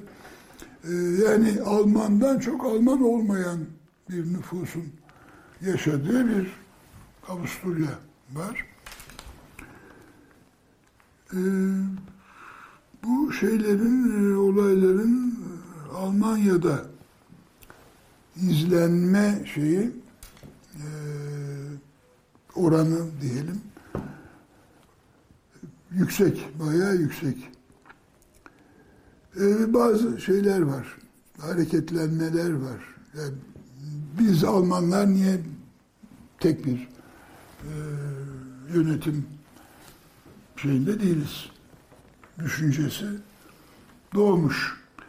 Ha doğmuş da yani çok yayılmış ve egemen o değil. Öyle değil henüz. Örneğin yani işte şey Alman Milli Marşı nedir? Deutschland, Deutschland, über alles. Über alles in Welt, dünyada birinci, işte herkesin üstünde falan filan. Bu sözleri Hoffman adında bir akademik adam yazıyor, bir şiir olarak yazıyor. Adamı üniversiteden kovuyorlar. Deutschland, Deutschland dedi diye. Sonradan milli marş yaptıkları şey. E çünkü o zaman işte Leipzig var, bilmem Hannover var, işte Hamburg var, Saksonya var, Baviera var vesaire vesaire. Deutschland ne olmuş? Deutschland deyince bunları tehdit eden bir anlam çıkıyor ortaya. Dolayısıyla adamı kovuyorlar. Yani şey değil henüz e, ama yani egemen değil ama var. Bu da bu da var. Ee, şey ayrıca e, Almanya'da bu ideolojiyi teşvik eden etkenlerden biri de Napolyon'dur. Şu Napolyon imparatorluk kurmaya başlıyor. Bu da yani başlı başına tabii üstünde durulacak ilginç bir konu. 1789 yılında bakıyorsunuz Fransa devrim yapıyor. Bir tür cumhuriyet ilan ediyor. 1805'te Napolyon kendini imparator ilan ediyor. Yani krallıktan imparatorluğa giden bir demokratik hareket. Ee, ama işte demin de söylediğim gibi e, bütün Avrupa'yı neredeyse fethetmeye bir hayli yaklaşmış bir e, hareket. E, ve bu fethedilen Avrupa'nın içinde işte Prusya dahil bütün bu Alman prensipaliteleri var. Netekim Napolyon'dan önce 300 küsur bağımsız siyasi Alman şeyi vardır, birim vardır. Bazıları krallık, bazıları prenslik. Napolyon'dan sonra bunlar 36'ya iner. Yani Napolyon bunları ne bu böyle saçma sapan şey gibi e, önüne gelen bir bağımsız şey yapıyor filan deyip bunları toparlar yani. Ve oradan şey yapmazlar Almanlar. E, Napolyon gittikten sonra e, geri dönmezler yani o 36 ile devam ederler. Sonra da o 1870'te e, şey ilan edilirken Almanya yani Deutschland olarak mesela Liechtenstein'da şey yapabilirdi. Buna katılmayı seçebilirdi. Ya Lüksemburg'da buraya katılmayı seçebilirdi ama seçmediler. Onun için küçük minik e, bağımsız devletler olarak o zamandan bu zamana kaldılar. Allah ömür versin diyelim. E, ama yani Almanya'da bir şey e, tepki ile karşılandı Napolyon ve Fransa'nın varlığı. Mesela Napolyon e, İtalya'yı da ele geçirdi. Orada da bir takım işte krallıkların ya prensliklerin başına kendi işte kardeşini bilmem komutanını, generalini falan getirdi. Ee, daha sonra İtalyan birliğini kuracak olan Piemonte e, yani e, Torino ve şey Sardunya krallığı e, Savuva'dan başlayıp oraya gelen e, krallık e, Napolyon'dan alıp öğrendikleri kurumlarını koruyarak devam etti ve yani İtalya'yı onlar birleştirdiler. Gene Almanya ile aynı yıllarda. Ama pro Franse bir ideolojiyle Almanlar ise birliklerini anti Fransa bir şeyle ideolojiyle e, ve bir duygu şeyiyle haliyle kurdular. E, adeta yani Fransa'ya Napolyon'a inat gibi. E, şimdi Napolyon'u izleyen dönemde Almanların birkaç şeyi var. E, yaptığı iş. Bunları kısaca bir gözden geçirmek gerek. Biri askeri. Yani zaten militarizm deyince herkesin aklına otomatikman Almanya gelir. Avrupa kıtasında bunun klasik örneği Almanya, Asya'da klasik örneği Japonya olması gibi. Ki o biraz daha e, sonraki bir vaka diyelim. E, kurmay yani General Staff kurmay kavramını bulanlar Almanlar. Ee, daha önce subay dediğin adam, general, general dediğin adam savaşmasını bilen bir adam. Kurmay deyince iş değişiyor. Yani işte silahlar daha sofistike bir hale gelmiş. Ee, ulaşım vesaire gibi askerlikle yakından ilgili olacak alanlar gelişmiş. O zamana kadar bilinmeyen işte trendi, şuydu, buydu yahut işte şey buharla işleyen madenden yaptığın, demirden yaptığın gemi vesaire bunlar yeni şeyler ki işte bu devam edecek. Gittikçe de hızlanarak ve daha böyle şaşırtıcı şeyler, icatlar yaparak devam edecek. Bütün bunları birleştiren ekonomiyle, genel ekonomiyle, üretimle birleştiren bütün bu şeyleri, kaynakları e, icabı icap ettiği durumda bir savaş gücüne dönüştürmek üzere toplumu organize eden bir kurmay, genel kurmay dediğimiz oluşum, subaylardan oluşan, bütün bu işleri akla eren subaylardan oluşan, bu bir Alman buluşudur. Ee, şimdi bunun yanında bir de 1830'larda kurulan Almanların aralarında kurdukları Zollverein var. Yani gümrük birliği. Şimdi o dediğim gibi 300'lerden başlayıp Napolyon'la 36'ya inmiş e, Alman, Alman devletçikleri. Bunlardan diyelim Münih'te ne oldu? Atıyorum ben gözlük yaptı bir firma ya ne bileyim işte bir, bir alet yaptı. E bunu satacak sağa sola. Mesela Prusya'ya, Potsdam, Berlin'e de satacak. Şimdi ıı, Bavyera da yaptılar. Münih'ten yola çıktı. Bilmem işte Orta Saksonya'ya geldi. Sınır geçti. Şey, e, gümrük de ödenecek. Oradan iki adım sonra bilmem ne prensliği başlıyor. Orada sınır geçti. Gümrük ödeyecek. E şimdi Berlin'e geldiğinde ödenen gümrüklerde bunun fiyatı bilmem nereye vardı. Yani ticaret falan olmuyor. Bu, bu durum, bu siyasi durum, bu sınırlar, mınırlar şey yapıyor. E, ticarete engel oluyor. Ya hepimiz Almanız ama Alman malını şöyle yollayamıyoruz. E ne yapalım? İşte gümrük birliği.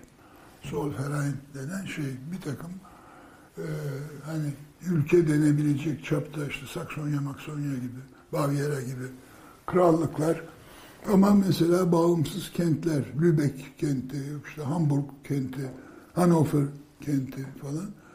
Bunlar e, işte hepsi kendim işte meclis midir nedir neyle e, yönetiliyorsa oralardan çıkarttıkları kararlarla falan filan bu sol ferayını imzaladılar ve böylece bir Alman Gümrük Birliği kuruldu.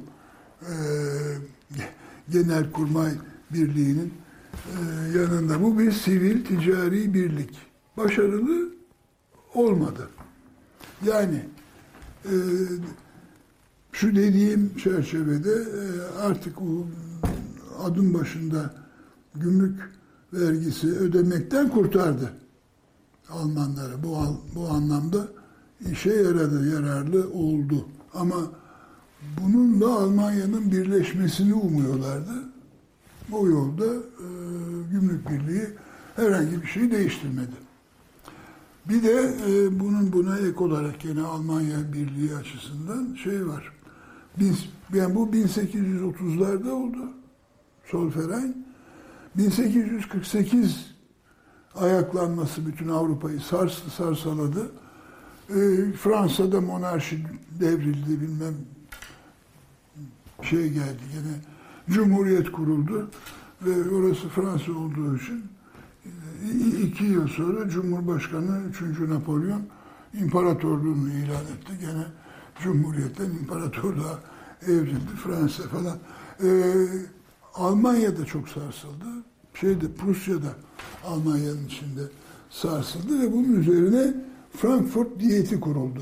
Yine Alman Birliği'ne götürecek bir araç olmak üzere bütün Alman şeylerinden var olan işte 36 prensipaliteden e, temsilcilerin gelip toplandığı bir Fransız e, şey Frankfurt Meclisi kuruldu. E, ama bu Frankfurt Meclisi'nin bir ortak maliyesi yoktu. Yani mali e, maliye nazırlığı falan gibi bir merkezi örgütlenmesi yoktu. Ordusu yoktu. Ee, dolayısıyla işte bir meclis binası içinde nutuk atan bir takım adamlar vardı. Başka bir şey yoktu. Bu ve gümrük birliği Almanya'nın e, birliği konusunda herhangi bir yenilik getirmediler. Getiremezlerdi maddi sınırlamaları dolayısıyla.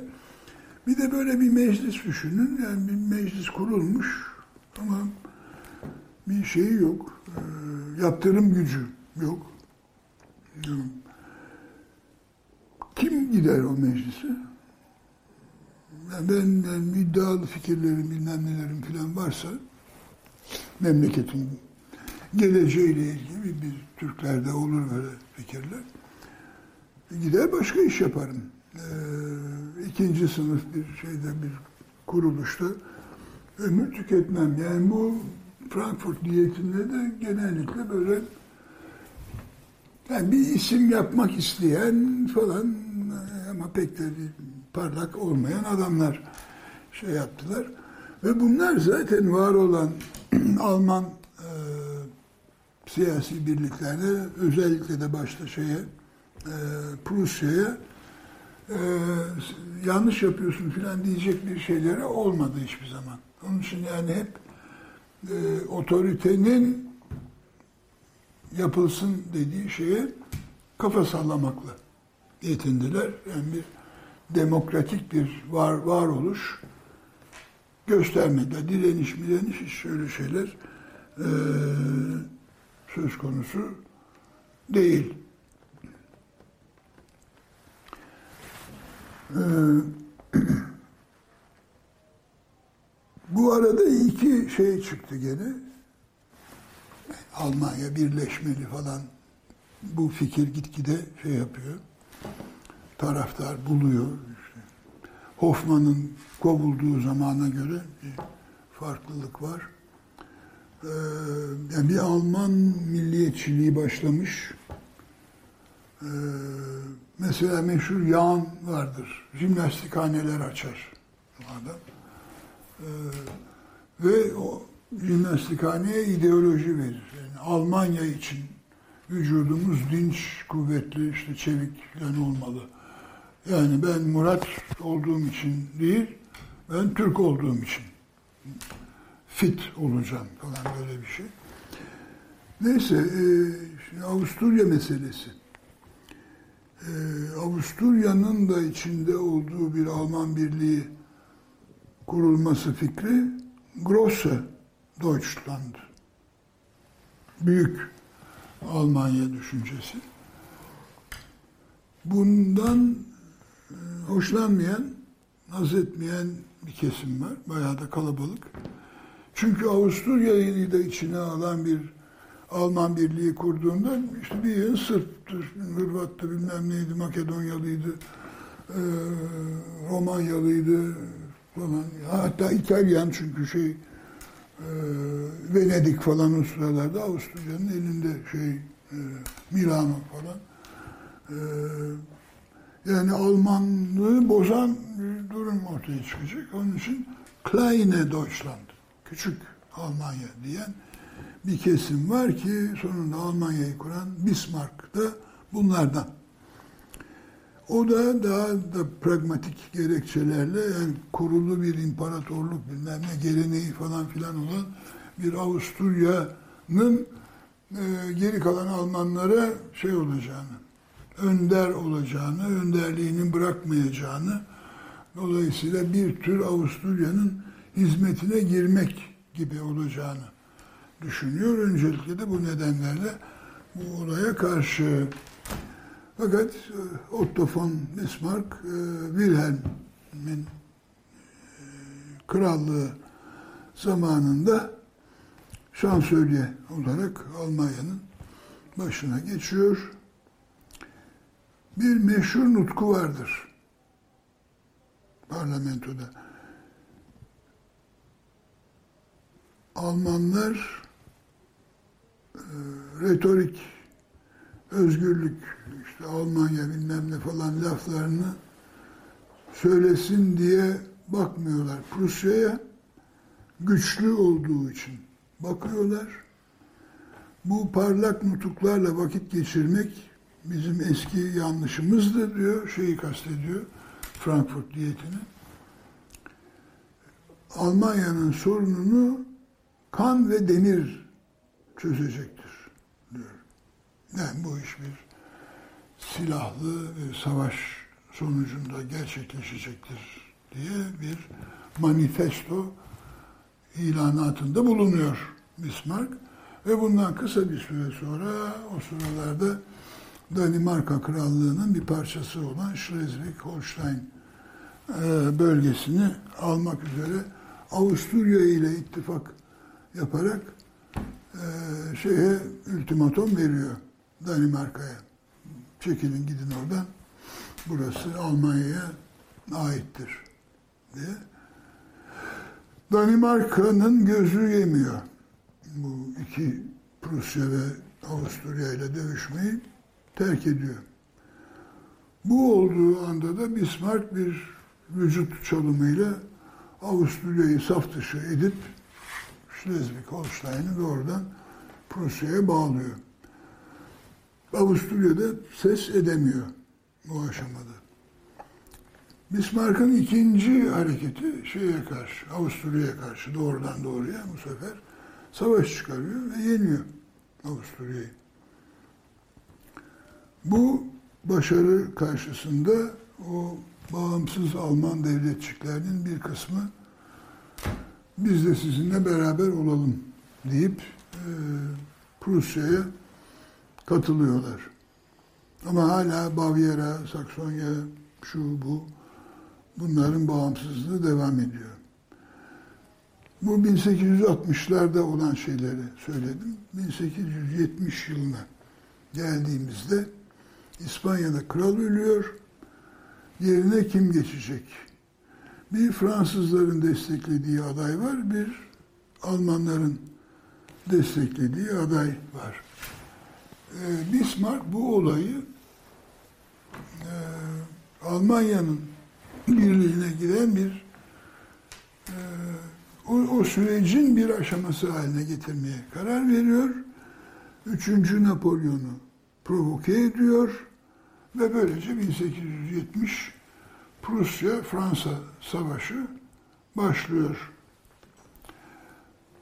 Kurmay denen şeyi kurduğunu Almanya'nın yani işte Prusya'nın kurduğunu söylemiştim. Bunun da başında Moltke var. Büyük e, askeri deha Moltke. E, gayet hızlı bir şekilde Almanya bu işte demir yolu vesaire bu gibi şeyleri askerileştirerek e, kullanmayı öğrenmiş.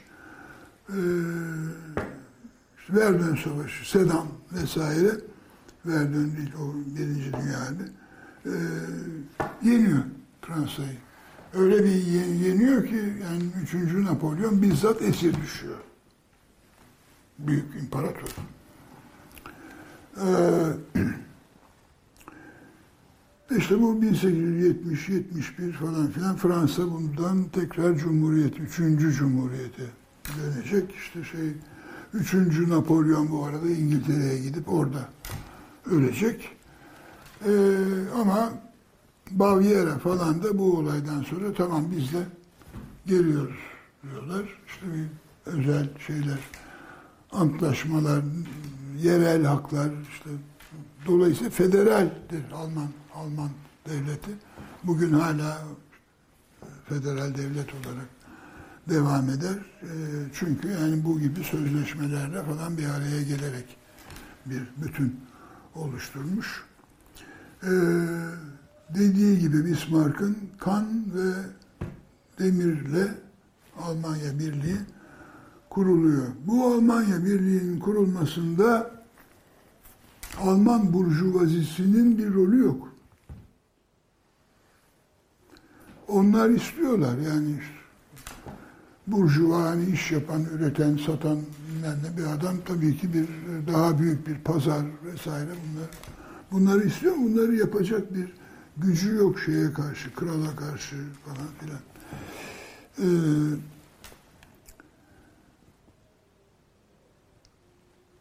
işte yani Frankfurt diyetinden belli, şeyin gümrük birliğinin bir yere varmamasından belli.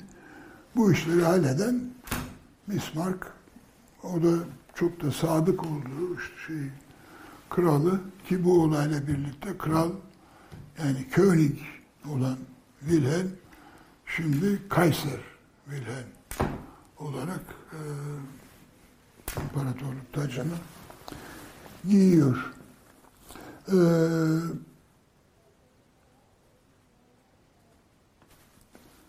burada kim duruma hakim? Yani Bismarck dedik, Kayser dedik ama işte iki tane adamdan olmaz bu iş. Bir sınıf varlığı e, var. Ne var? Prusya'nın toprak beyleri var. Yani Juncker dediğimiz bu feodal sınıf var. Yani feodal gibi aslında oldukça gerilerde kalmış bir düzenin devam eden unsurları burada kapitalist devlet kurup ulus devlet e, burjuvaziyi biraz emziriyorlar. Yani hadi siz de bir canlanın, kanlanın teşvik ediyorlar. Yani burjuvalara kapitalist olmayı öğretiyorlar. E şimdi bu hani aşağıdan yukarı diyordum. Bir demokrasi ölçüsüdür. Burada gayet yukarıdan aşağı bir yapı ve bir süreçle, bir oluşumla karşı karşıyayız. Gayet de gerici olan e, şey bir sınıf, e, Juncker sınıfı. E, ki bu yani hem toprak sahibi sınıftır hem de bütün orduyu teşkil eden sınıftır. E, işte bu e, kurmay kurulması ve vesaire vesaire bu işte Gneisenau, e, Clausewitz falan gibi önemli adamlar var. Bu e, Alman ordusuna e, şekil veren, ideoloji veren vesaire onlarla birlikte bir liyakat ilkesinin öne geçtiğini görüyoruz Alman ordusunda. Yani illa işte şeyden e, bütün subaylarımızı aristokrasiden alalım demiyorlar. Ama yapı öyle kurulmuş. Yani Prusya da bir kere özellikle öyle. E, bu Almanya'nın e, özellikle başta askerlik olmak üzere birçok kurumu Prusya'nın kurduğu kurumlar olarak Almanya kurumu haline geliyorlar ve o şekilde devam ediyorlar. Onun için ta İkinci Dünya Harbi'ne geldiğimizde e, Alman ordusu subay kadrolarının yarısına yakınını en azından daha hala Prusyalıdır ve şeydir, e, Juncker e, kökenli adamlardır. Ama bir yandan e, ordu ideolojisi içinde şey var, liyakat öne geçmeli. Nitekim yani bir zaman sonra e, Osmanlılar e, Almanya'dan yardım isteyecekler. Öncelikle de askeri bakımdan bir şey yol gösteren e, rolü tanıyacaklar. E, o zaman gene Alman ordusunun uzmanlarının Osmanlı'ya tavsiyelerin arasında bu, bu iş vardır. Yani fakir fukara çocuklarına dikkat edin, onları subaya yapın falan derler. Şimdi Almanya üstünde e, epeyce durdum. Bunun bir benzeri de Asya'da olmaktaydı. E, o zamana kadar kendini batıdan korumak için e, katı bir e, izolasyon politikası izleyen Japonya bundan çıkmak zorunda kaldı. Amerika'nın zorlamasıyla. E, Amiral Perry gelip gemileriyle yanaştı. Herhangi bir yabancının ayak basması yasak Japon topraklarına. Ama bu toplarıyla moplarıyla şey Peri'nin beş gemi galiba donanmasını şey yapamadılar yani e, silahla karşılık veremediler. O da dedi şey ben şimdi gidiyorum gene geleceğim geldiğimde bu saçmalıklar ortadan kalkacak. Öyle işte yabancı ayak basamaz da bilmem neydi falan filan. Ee, ya da eğer kalkmamışsa bu şeyler e, sonuçlarını hazır olun. Bu tehdidi savurup gitti ve bir daha geldiğinde hoş geldin deyip e, şeyi izolasyonu kaldırmışlardı. Ama tabii Japonya'da sonuçta e, yani izolasyonu kaldırmakla bir e, internasyonalizasyon politikasına falan girmiş değildi. Çünkü işte gayet kapalı, içine dönük, e, gelenekçi olan bir toplum bu. Yani dolayısıyla bu modern ideolojiler içinde ancak milliyetçiliği alıp benimseyebilecek bir e, toplum. Dışa açılalım ve izolasyonu sürdürelim fraksiyonlarına bölündü. Ee, var olan maddi koşullarda izolasyonu sürdürmenin bedeli bayağı ağır olacağı muhtemelen de işlemeyeceği için öbür yol seçildi. Dışa açılalım ama dışarıyı yenmek için öğreneceklerimiz var. Bunları öğrenmek için dışa açılalım dediler. Hatta şimdi adını unuttum meşhur adam vardır. Şey, Amerikan gemisine binip Amerika'ya gitmeye teşebbüs etti. Yakalayıp şey yaptılar. E, geri verdiler. Bu adamı idam etmediler. Normal olarak idam etmeleri gerekiyor. Çünkü şeydi. Yani Batı teknolojisini öğrenip şey Japonya'ya getirmek üzere bunu yapıyordu. Yani bir e, batılılaşılacak ama batıdan da nefret edilecek. Böyle bir ideoloji Japonya'da var. Ee, şimdi geri kalan dünyaya baktığımız zaman e, nerede şey yani Britanya'nın şanlı devrimini yapacak Britanya burjuvazisi yahut nerede? Fransız burjuvazisi. E, her yerde şeyden beter Yunkerlerden beter.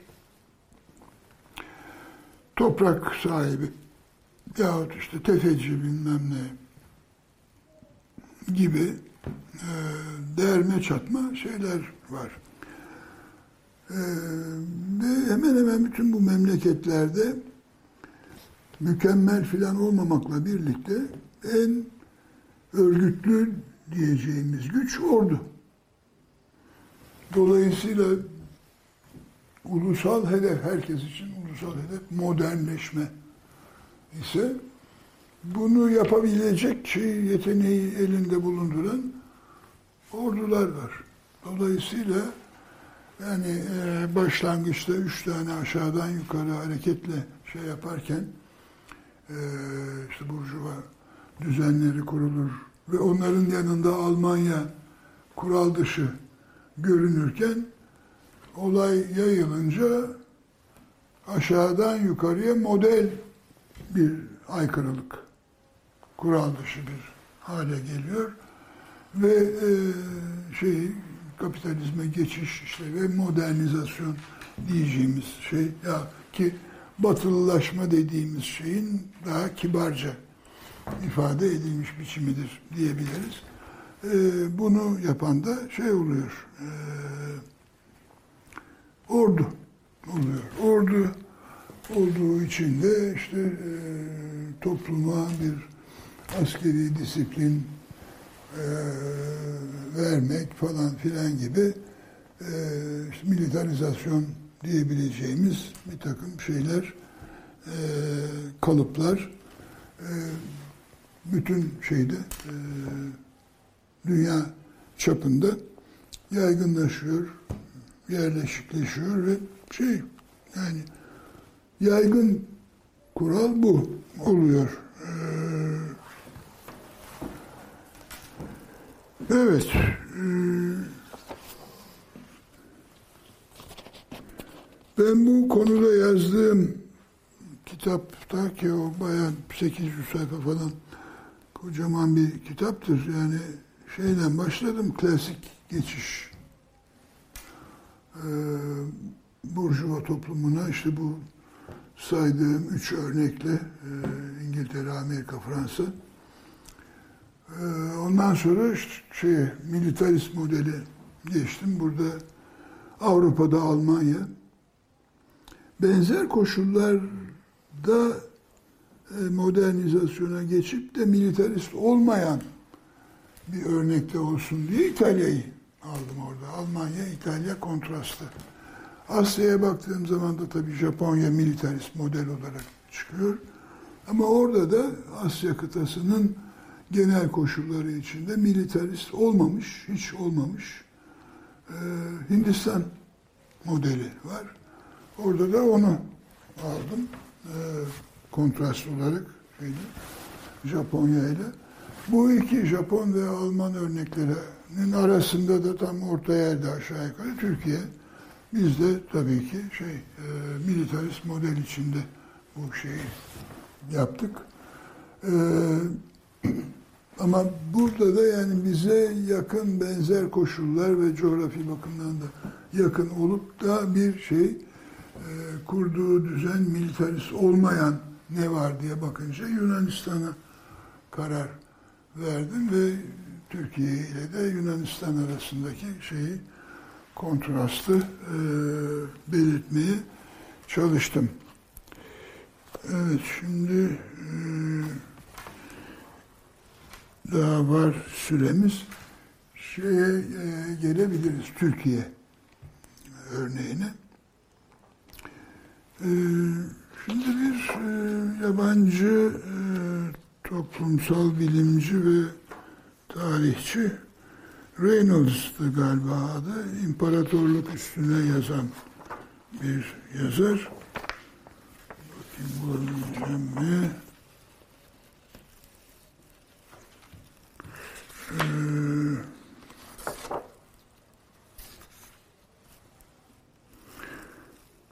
Neyse önemli değil onu bulmak. Reynolds yanılmıyorsam adı. Ee, diyor ki bu şey e, Burjuva yönetimiyle birlikte yani daha demokratik bir şeye geçen e, monarşiyi ya yok, yok ederek yahut şey yaparak, terbiye ederek e, meşruti, legitimist e, rejim kuran ülkelerde veya tabii şey 1917 devrimi falan gibi olaylarda e, devlete karşı bir hareket vardır. Yani toplum toplumsal bir takım kesimler baskıcı devlete karşı e, onu hizaya getirmek üzere, e, dizginlemek üzere bir aşağıdan yukarı hareket başlatırlar. Türkiye durumunda devlete karşı bir hareket olmamıştır diyor. Tam tersine buradaki ideolojinin devleti kurtarma ideolojisi olduğunu söylüyor. Bu doğru bir tespit. Ee, evet yani var olan güç dengeleriyle bir mücadeleye girme durumu var. Ama nedir bu? Ee, kutsal devleti e, beceriksiz adamların elinden kurtarmak üzere bir girişim. Şimdi e,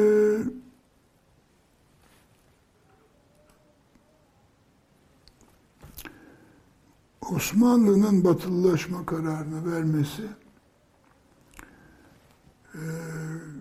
ikinci Viyana bozgunu ile başlayan sürecin sonraki aşamalarından biri olarak alınabilir. Yani bu Viyana kuşatması ve bunun bir bozgunla, bizim bozgunumuzla sonuçlanması 1699'da Karlofça antlaşmasını getirdi ve Osmanlı Devleti o güne kadar karşılaşmadığı bir toprak kaybına uğradı. Bununla da bitmedi iş. Gene Osmanlı yenilgileri devam etti. 1718'de Pasarofça bu sefer imzalandı. Gene büyük bir toprak kaybı. Bu iki olayın üzerine Osmanlı Devleti artık eski devlet olmadığının idrak etti. İşte Lale Devri başlar bununla birlikte. Lale Devri bir yandan işte insanların lale yetiştirdiği, bilmem şiir yazdığı, şair Nedim'in bilmem e, şiir okuduğu falan bir dönemdir. Ama aynı zamanda yok işte çuha fabrikası, kağıt fabrikası, işte tulumbacı teşkilatı falan filan gibi çeşitli modernizasyon şeylerinin, girişimlerinin de başladığı bir zamandır. O sefahat olarak bizim şey yaptığımız, özellikle de resmi tarihçilerin hiç haz etmedikleri, bu işte Lale devrinde adamlar lale male tutturmuşlar savaşmak varken. Ya bu şey, e, yani toplumun yöneten kesimlerinin, egemen sınıf kesimlerinin artık savaş kazanamayacak bir padişahla iyi geçinmesini sağlayacak şeyler bunlar. Yani e, egemen sınıfı e, ehlileştirmeyi şey yapan, amaçlayan e, şeyin yaptığı mesela Fransa'da 14. Louis'nin yaptığı aristokratları Paris'te toplayıp ziyafetlerle bilmem nelerle, metreslerle, kumarlarla adamların gözünü kamaştırıp şey yapmalarına engel olmak, e, hır çıkarmalarını engel olmak. Yani bir iktidar sürmenin bir yöntemi eğer çok da güçlü değilsen özellikle ta, tavsiye ederim bunu. Sefahatı paylaşma yöntemi. Bununla e, şey e, kafa tutma, baş kaldırma gücü elinde olan kesimleri pasifize edersin ve kendi şeyini e, yönetici varlığına alıştırırsın onları. E, Lale devrinin bu tarafı da vardır. E, ama Lale devri yani 14. Louis bunu yaptı. Kabak 16.'nın başına patladı. Ee, yani bayağı uzun bir zaman Fransa'yı, Fransa monarşisini bu durum idare etti. Bizde 1718'de şey başladı. Lale devri diyeceğimiz dönem. E 1730'da patrona isyanı. Gerçi patrona isyanı bu olayı bitirmedi. Yani çünkü isyan yatıştıktan sonra birinci Mahmut padişah oldu ve üçüncü Ahmet'ten devraldığı şeyi ve Nevşehirli İbrahim Paşa'dan devraldığı mirası devam ettirdi. Ee, ama birinci Mahmut'tan sonra da yine e, olay durdu. E, bir takım e, şeysiz, beceriksiz padişahlar falan filan elinde. E, fakat şeydir, yani bir önemli bir dönüm noktasıdır. E, mesela ilk elçi tayini Osmanlı'nın bu Lale devrinde olur. Malum 28 Mehmet Çelebi Fransa'ya gider. Bir yıla yakın orada elçilik yapar. Giderken de kesin talimat verilmiştir. Orada bütün önemli olayları izle, bak, bize rapor getir. Kurumlar nasıl çalışıyor, öğren, rapor getir. Yani ilk defa şey bir memlekete elçi gönderiyor Osmanlı. Osmanlı'ya elçi gelirdi, Osmanlı elçi göndermezdi. İlk örnek bu. Ee, ki bu devam etmiştir. Sefaretname diye bir neredeyse edebiyat türü. Hani epik var, tiyatro var falan. Onun gibi bir sefaretname e, çeşitli yerlere sefir olarak gönderilmiş adamlardan ama gördüklerini nasıl vergi topluyorlar, jandarma var mı, işte polis teşkilatı var mı, nasıl çalışıyor, mahkemenin bilmem nesi nedir falan diye yani böyle bir gözünü dışarıya çevirmek. Ki Osmanlı ile birlikte bunu yapan bir de Rusya var. Bu da Petro ile başlamış. Ee, ve Petro'dan sonra da devam eden bir süreç. Bu da gayet e, akla yakın bir durum çünkü Rusya ve Osmanlı Devleti bütün bu yeniliğin ve modernizasyonun başladığı e, Avrupa'yı, Batı Avrupa'yı en yakın, durumu en yakından gören, sonuçlarını doğrudan doğruya yaşayan iki ülke. Aralarında önemli bir fark var. Rusya yeni, genç, güçlenen bir ülke ve onun için güçlenmesini devam ettirmek için batılılaşmayı şey yapmış, önüne hedef olarak koymuş. Petro 50 tane falan e, modern Avrupa çapında şey lise ayarında okul kurmuş. E, Bilimler Akademisi kurmuş. Sanat Akademisi kurmuş. Avrupa e, klasiklerini Avrupa dillerinde Rusça'ya çevirmiş vesaire müthiş adımlar atmış ve aşağı yukarı yılda bin kadar e, Rus gencini çeşitli Avrupa ülkelerine eğitime gönderiyor. Oradan bir know-how'la dönüyorlar bunlar. Osmanlı ise takatını bitirmiş bir şey. Hani İbn Haldun şeylerine falan e, baktığımızda artık yaşlanma ölüm aşamasına gelmiş. O işte Avrupa'daki varlığını sürdürebilmek için batılılaşmak zorunluluğunu duymuş. Ee, yani birinin tükenmişliğiyle birinin enerjisi arasında ciddi bir fark var. Ama sonuç olarak bu ikisini baktığımızda aynı tarihlerde, aynı pencerede e, batıya doğru gitmeye çalışırken e, görebiliyoruz. Bundan sonra ancak işte İran'dı, Hindistan'dı, Çin'di vesaire e, dalga dalga e, şeye doğru, doğuya doğru yayılacak. Daha Afrika falan işin içinde değiller. E, ama Güney Amerika'da gene bazı hareketler var bu tarihi dönemde. Evet. E, burada bir paralellikten söz etmek gerek. Petro Avrupa'da geziyordu. Avrupa'yı yakından öğrenmek için. Çar olmuştu ama e, bunu ablasıyla paylaşıyordu Çarlığı. Avrupa'dayken de kendi aleyhine bir takım işlerin e, döndüğünü haber aldı. Rusya'da onun üzerine hızla geri geldi. Ablasını tasfiye edip e, otoriteyi eline geçirdi. Bu işi başarabilmek için Petro'nun Streltsy diye bilinen Rus ordusunun özel birlikleriyle dövüşmesi gerekti. Ve onları yendi Petro. Özel birlikler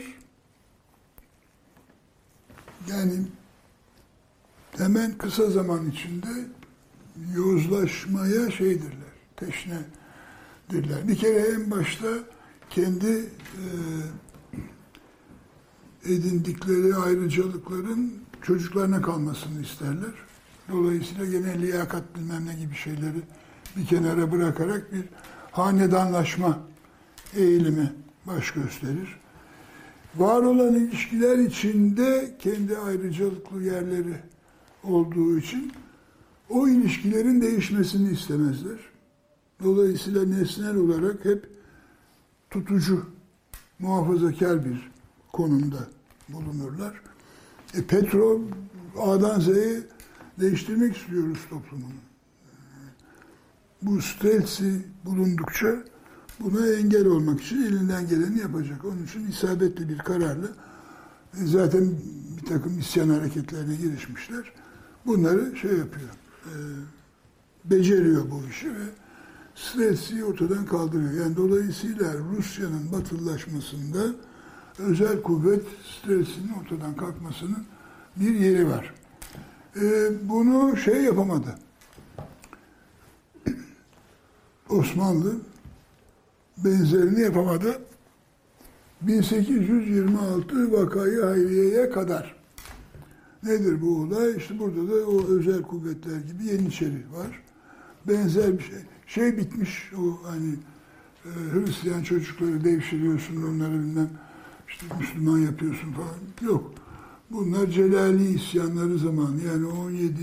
yüzyıldaki Anadolu'daki eşkıyalık vesaire hareketlerinin işte silahlanmış köylüler bilmem ne Sekban Sarıca falan denilen adamların şey Yeniçeri haline getirilmesiyle Yeniçeri Ocağı zaten mahiyetini tamamen değiştirmiş ve e, silahlı gücü olarak toplumun zaten bir ayrıcalıklı konumda e, gene bir şey olmuş. O Kabakçı Mustafa Hareketi vesaire 3. Selim'in öldürülmesi falan gibi olaylarda da muhafazakar bir varlık olarak e, toplumda duruyor. İşte onları vakayı hayriye ile ortadan kaldırarak Stelsi'ye paralel bir şekilde 2. Mahmut şeyin önünü açıyor. Bundan böyle bu şeyle Yeniçerilerle boğuşmadan neyse işte batılılaşma adına yapacağımız yapabiliriz. İşte ondan sonra ilk şeyler Mustafa Reşit Paşa ile birlikte ki o şey Mahmud'un ölümünden sonra Abdülmecit oğlu Abdülmecit'le şey Tanzimat fermanını okuyup e, daha da hızlandıracak şeyi batılılaşma hareketini. Şimdi bu durumda yani bu Rusya'da oldu daha 18. yüzyılın başında bizde 19. yüzyılın başında e, bu özel askeri birliklerin lağvedilmesi, yok edilmesi ile modern ordu kurmak. E, Mahmut da modern ordu kurdu. Pek modern bir adı yok bu ordunun. Asakiri Mansure-i Muhammediye diye gayet ağdalı bir adı var. Ee, ama modern olmak üzere kuruldu. E şimdi askerlik öteden beri Osmanlı Devleti'nin önemli bir faaliyeti, bir şey zaten bir e, konkistador bir imparatorluk. Yani fetihler üzerine kurulmuş bir imparatorluk. Elbette ki askerlikte prestijli bir kariyer, meslek. Dolayısıyla toplumun bütün ileri gelenleri, erkek çocuklarını oraya kanalize etmeye başladılar.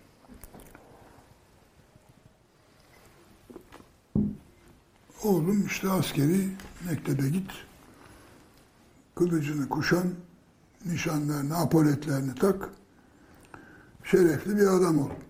Ona göre daha erkek, şey, erken e, aşamaları eğitimin, işte rüştiyeler, müştiyeler falan kuruluyor. İşte 50 küsur mektep açtı petrol diyordum. Biz 1860'larda Galatasaray'ı açmayı başarıyoruz bir tane. Ve uzun zaman bir ikincisi de yok. Ama işte hep o dualiteden söz edilir. İşte Atatürk Mahalle Mektebi'ne gönderilir. Orada işte falakaya uğrar, çıkar ve işte Şemsettin Efendi'nin bir başka adamın açtığı modern mektebe gider. İşte oradan da askeri mektebe geçer falan böyle hikayeler e, görürüz. E, yani bu şey modern denebilecek eğitim öncelikle Harbiye'de e, yani asker olacak adamlar arasında. Ama tabii tıbbiye var, mülkiye var. Bu üçü.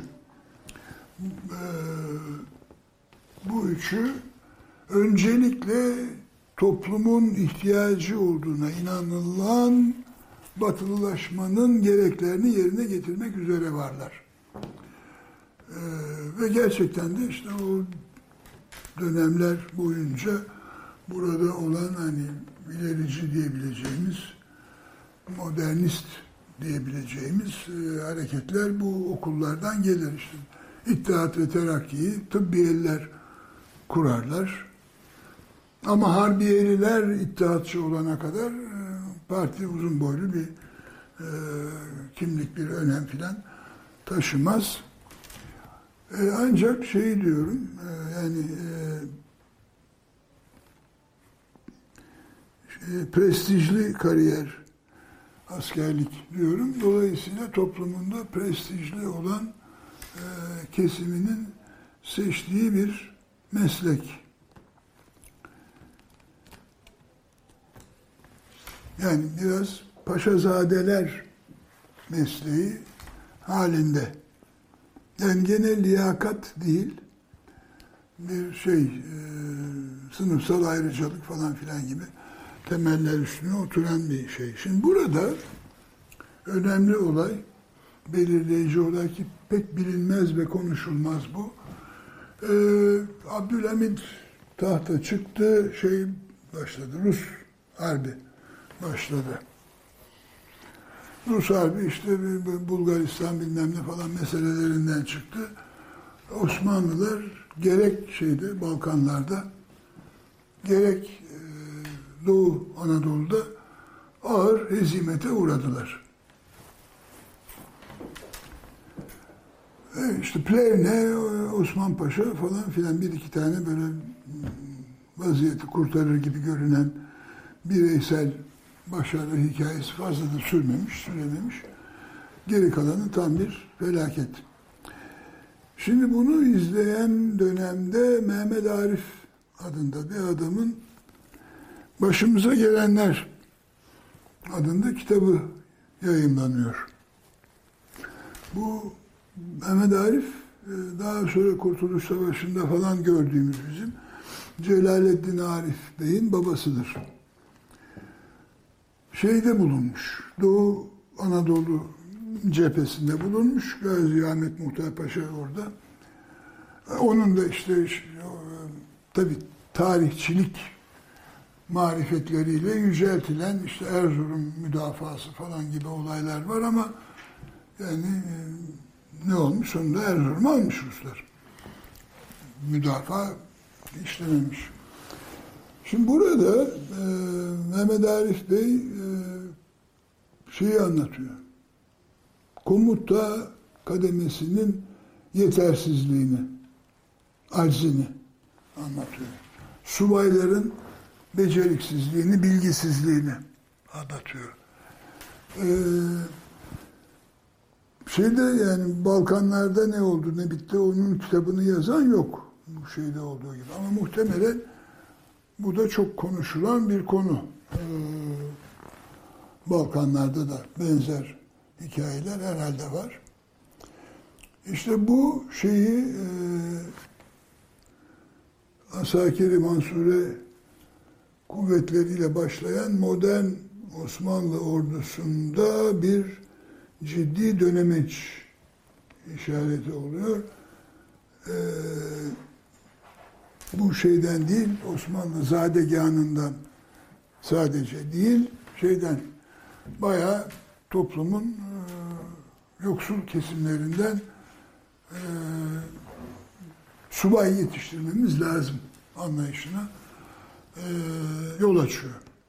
Nitekim şeye baktığımızda daha sonraki aşamalara işte Kurtuluş Savaşı'da dahil olmak üzere e, kimler vardı adını duyuran komutanlar vesaire işte Refet Belesi'nden Fevzi Çakmağı'na işte Karabekir'den İnönü'ye e, işte Nafiz Gürman şuydu buydu birçok komutan e, general var. Bunların arasında işte Ali Fuat Cebesoy dışında böyle bir paşazade yok. Bunlar hep orta tabaka ya da Mustafa Kemal gibi ortanın da e, oldukça şey alt kesiminden mütevazi e, toplumsal tabakalardan gelen. Bu koşullar da tabii o mütevazi tabakalardan gelmek bir teşvik edici unsur oluyor. Yani o yükselme iradesiyle geliyorlar. Onun için de başarılı olmak üzere e, ellerinden geleni yapıyorlar. Bir bireycilik hakim Harbiye'de yani bunların her biri vatanı kurtaran ben olmalıyım gibi bir azimle şey yapıyor.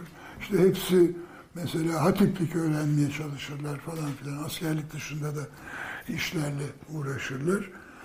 Bir de yani mesela bakın e, İngiliz resim tarihine, Fransız resim tarihine baktığınızda asker ressamlar diye bir şey görmezsiniz. Ama Türkiye'de baktığınızda asker ressamlarla başlar işler. Niye? E çünkü yani mektepte resim yapmak bunu öğret, öğrenenler askerler. Ee, yani hemen hemen bütün alanlarda, bütün toplumsal alanlarda yeni bilgiler, e, bilimsel bilgiler önce onların önünden geçiyor. E, onun için bir başka türlü bir şey e, ediniyorlar. Formasyon ediniyorlar. Yani bu şeyde işte askerliğin yapısındaki değişiklikler dediğim bu şey e, başımıza gelenler kitabını izleyen e, gelişmeler e, aynı zamanda iyice takatten düşmüş Osmanlı'nın savaştan savaşa sürüklendiği bir dönem malum. İşte yeni birliğini kurmuş. Ee, birliğini kurduktan sonra da şöyle bir dünyaya bakan bir İtalya var. Ya yani her tarafı paylaşmışlar. Afrika'da yer kalmamış. Biz ne yapacağız? Bizim sömürgemiz nerede olacak? E, o Libya'yı görüyorlar. Orası da işte olduğu kadar Osmanlıların elinde. Boş ver Osmanlı mühim değil deyip Libya'ya asker çıkarıyorlar. Dolayısıyla bizimkiler de bir e, gönüllü gönderiyorlar oraya. Biraz illegal bir biçimde işte Enver orada. Mustafa Kemal gidiyor daha başka gene. Daha sonra da adlarını duymaya devam edeceğimiz askerler, subaylar, genç subaylar. Ama onlar orada bir şeyler yapmaya çalışırken de bir şeyler de yaparken birdenbire Balkan Harbi patlıyor. Haydi bunlar apar topar dönüyorlar ee, ama e, ağır bir hezimet çünkü üç gün öncesine kadar bizim hakimiyetimiz altında falan dedikleri adamlar Osmanlı ordularını perişan ediyor. Karadağ, Maradağ falan gibi böyle minör güçler bir de bakıyorsun savaş kazanmış Selanik gitmiş, Yanya gitmiş bilmem ne. Böyle bir durum. Onun üzerine işte bu yoksul kesimlerden gelen genç subayların da e, ortaya çıkmasının perdesi açılıyor. Enver e, başta olmak üzere. E, orduda ciddi ayıklama, tasfiye e, Enver zamanında oluyor. Ve bu gerçekten şeydir, çarpıcıdır. Yani Enver e, hayatını başarısızlıkla geçirmiş bir adam benim değerlendirmem çerçevesinde ama burada başarılı. Yani Balkan Harbi'nin felaketini düşünün. Hemen onun arkasından gelen Birinci Dünya Savaşı'nda Osmanlı ordularının performansını düşünün. Ee, yani sonuç olarak şu Mısır'da falan pek de bir parlak bir başarıya imza atılmamış ama Çanakkale var. Yok işte şeyde uzak yerlerde e, e, şey e, Polonya, Molonya oralarda savaşan Türk birlikleri var. Yahut Kafkasya'daki dağ savaşın sonundaki e, gerçi o artık Rusça kalmamış, Çarlık kalmamış ama yani bir e, gene başarı gösteren yani bu işte o yapısal değişikliklerin bir sonucu e, şey Enver genç subayları e, getirerek e, bir başka türlü bir ordu yapısı ortaya çıkarıyor. Şimdi atlıyoruz yani uzatmıyorum ayrıntıları. Kurtuluş Savaşı da kazanıldı. Bu bir askeri zafer. Askeri zafer üstüne kurulan bir cumhuriyet, yeni bir yönetim biçimi, rejim. Ee, başında Mustafa Kemal, onun da en yakını İsmet İnönü.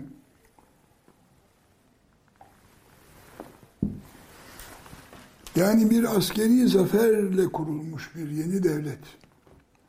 Ama ve lakin e, kuran askerler, Mustafa Kemal ve İsmet İnönü, militarist değiller.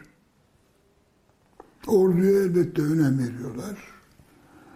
Ee, sevgileri var, saygıları var falan filan ama yani böyle bir asker millet yetiştirmek derdinde değiller. Yani Mustafa Kemal'in işte uzun boylu e, ipe sapa gelmeyen bu işte güneş dil teorisi yok işte şey e, Orta Asya'dan gelip Roma İmparatorluğu'nu kuran Türkler falan filan gibi şeyler e, tarihi bakımdan doğru değildir falan ama orada Mustafa Kemal'in vurgulamaya çalıştığı medeniyet kuran Türkler yani fetih yapandan çok onu ilgilendiren insanların kafasına bunu sokmak, medeniyet meselesini e, sokmak. Bunların şeyinde e, idaresinde e, ordu, silahlı kuvvetler e, şey olmadı. Yani, yani memleketi idare eden güç olmadı. Memleketin bu şekilde gitmesinin bir tür teminatı garantisi olmak üzere e, şey belirledikleri başkomutan belirledikleri Atatürk'ün İnönü'nün sadık şeyiydiler. E, dolayısıyla en, en güvendikleri adam zaten Cumhurbaşkanıydı. En güvendikleri ikinci adam başbakandı. Yani dolayısıyla onların işin içine karışıp bu iş böyle olmaz böyle olur falan demelerinin bir, bir gereği yoktu. Yani dolayısıyla bu askeri başarılarla, zaferlerle gelip yeni rejimi kuran insanların işine müdahale etmediler. Onların işine ancak yardımcı oldular. Onlar da daha çok sivil aydın kadrolarla birlikte e, bu şeyi e, Osmanlı'dan geriye kalabilmiş Türkiye Cumhuriyeti'ni batılı bir toplum ve bir devlet haline getirmeye çalıştılar. İnönü bazılarına çok erken görünen bir kararla İkinci Dünya Savaşı'nın ardından çok partili demokrasiyi ilan edince bilindiği gibi ilk yapılan seçime benzeyen seçimi 46 seçimi seçime filan benzemiyordu.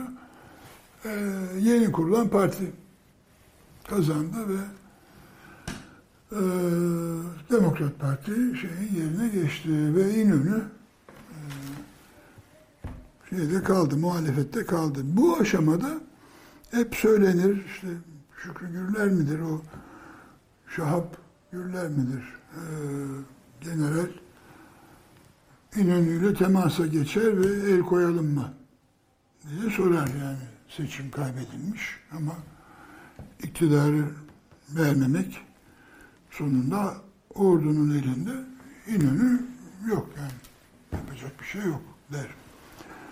Yenilgiye, seçim yenilgisine rıza göstererek gerektiği gibi tabii bir demokraside olması gerektiği gibi iktidarı devreder. Ama işte malum 50'de e, bu şekilde Demokrat Parti'ye verilen iktidar 60'ta 27 Mayıs darbesiyle geri alınır. 27 Mayıs işte vatanı kurtardı. Diktatörlerin elinden olur mu böyle olur mu işte kardeş kardeşi vurur mu falan filan mi? Yeni bir şey bir ideolojik e, kıpırtı ve işte Şanlı Ordu, Mehmetçik vesaire bütün bu edebiyatı ön plana getirdi ve ondan sonra da şey e, bir aşağı yukarı 30 yıllık falan bir tarihi dönemin şeyini ana örüntüsünü meydana getirdi. Nedir bu? Ee, sivil yönetimler habire Atatürk yolundan çıkıyorlar. Ee, ordu geliyor. Hayır öyle olmaz diyor. Böyle bir ikili iktidar durumundayız. Onu da biliyoruz, bunu da biliyoruz. İkisine de bir tür alışkanlık edinmişiz. 10 yılda bir bir düdük çalıyor. Ha geldiler. Şimdi sıra onlarda diyoruz biz toplumca. Askerler geliyor işte anayasa değiştiriyor bilmem ne yapıyor falan filan. Yani Türk e, şeyi e, militarizmi diyelim böyle kuruldu. Yani e, şeyde değil, Cumhuriyet'in kuruluşunda militarizm bu Cumhuriyeti kurdu dedirtecek uzun boylu bir şey yok. Ee, ama sonraki koşullar militarizmi getirdi. Militarizm de gelebilmek için Atatürk kültünü şey yaptı, geliştirdi. Yani e, modern tarihin şeyleri diktatör diyeceğimiz önderleri kendileri hayattayken diktatörlüklerini kurdular. Stalin, Hitler yahut işte Peron, Meron falan gibi daha popülizmden gelenler. Ya Atatürk tabii diktatöryel bir otoriter şey e, karakteri olan bir adamdı ve ona göre bir rejimle idare ediyordu. E, İnönü dersek o da çok daha yumuşak bir adam değildi o da. E, eli ağır dediklerinden de. E, ama yani eli ağır olmakla şimdi militarizm aynı şeyde değil. Yani militarizmden konuştuğumuza göre e, bu adamlar e, şey değildiler.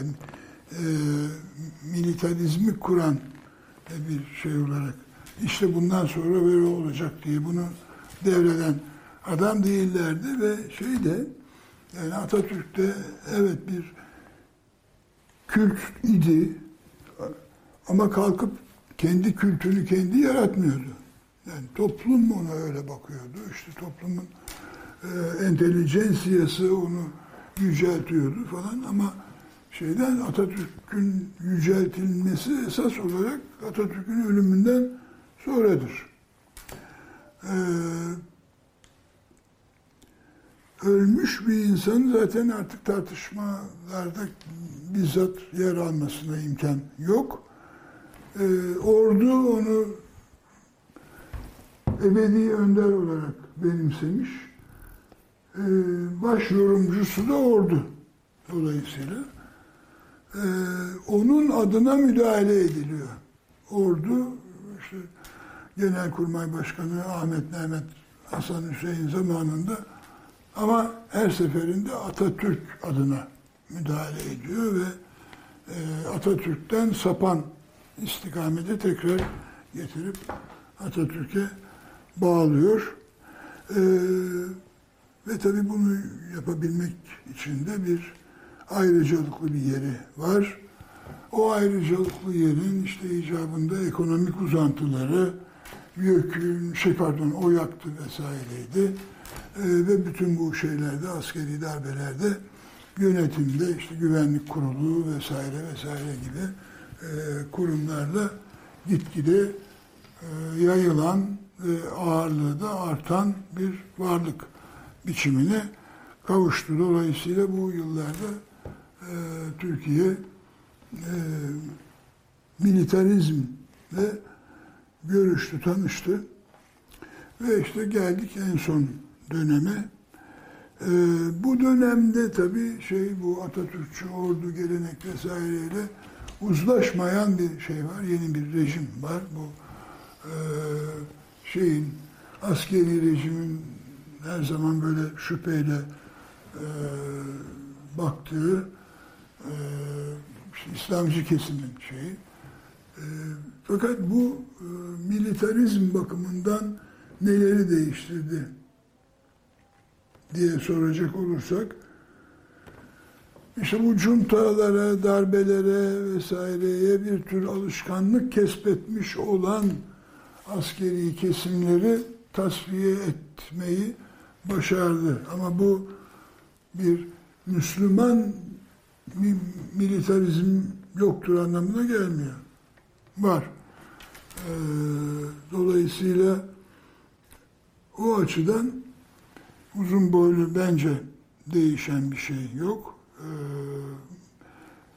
daha yoğun bir militarizme her an karar verebilir var olan e, otoriter e, yönetim. E, yani dolayısıyla militarizm olacak mı, militarizmden arınmış bir demokrasi mi olacak gibi bir tartışma değil, militerin başında kim olacak tartışması var. Burada. Ve şu anda e, var olan iktidar e, asker üzerinde de bir kontrol sağlamış gibi görünüyor. E, yani sağlamışsa sağladığı o kontrolle birlikte biraz daha Osmanlı renkleriyle şey yapılmış, bo boyanmış bir militarizmde gündemde bekliyor demektir deyip burada bırakalım.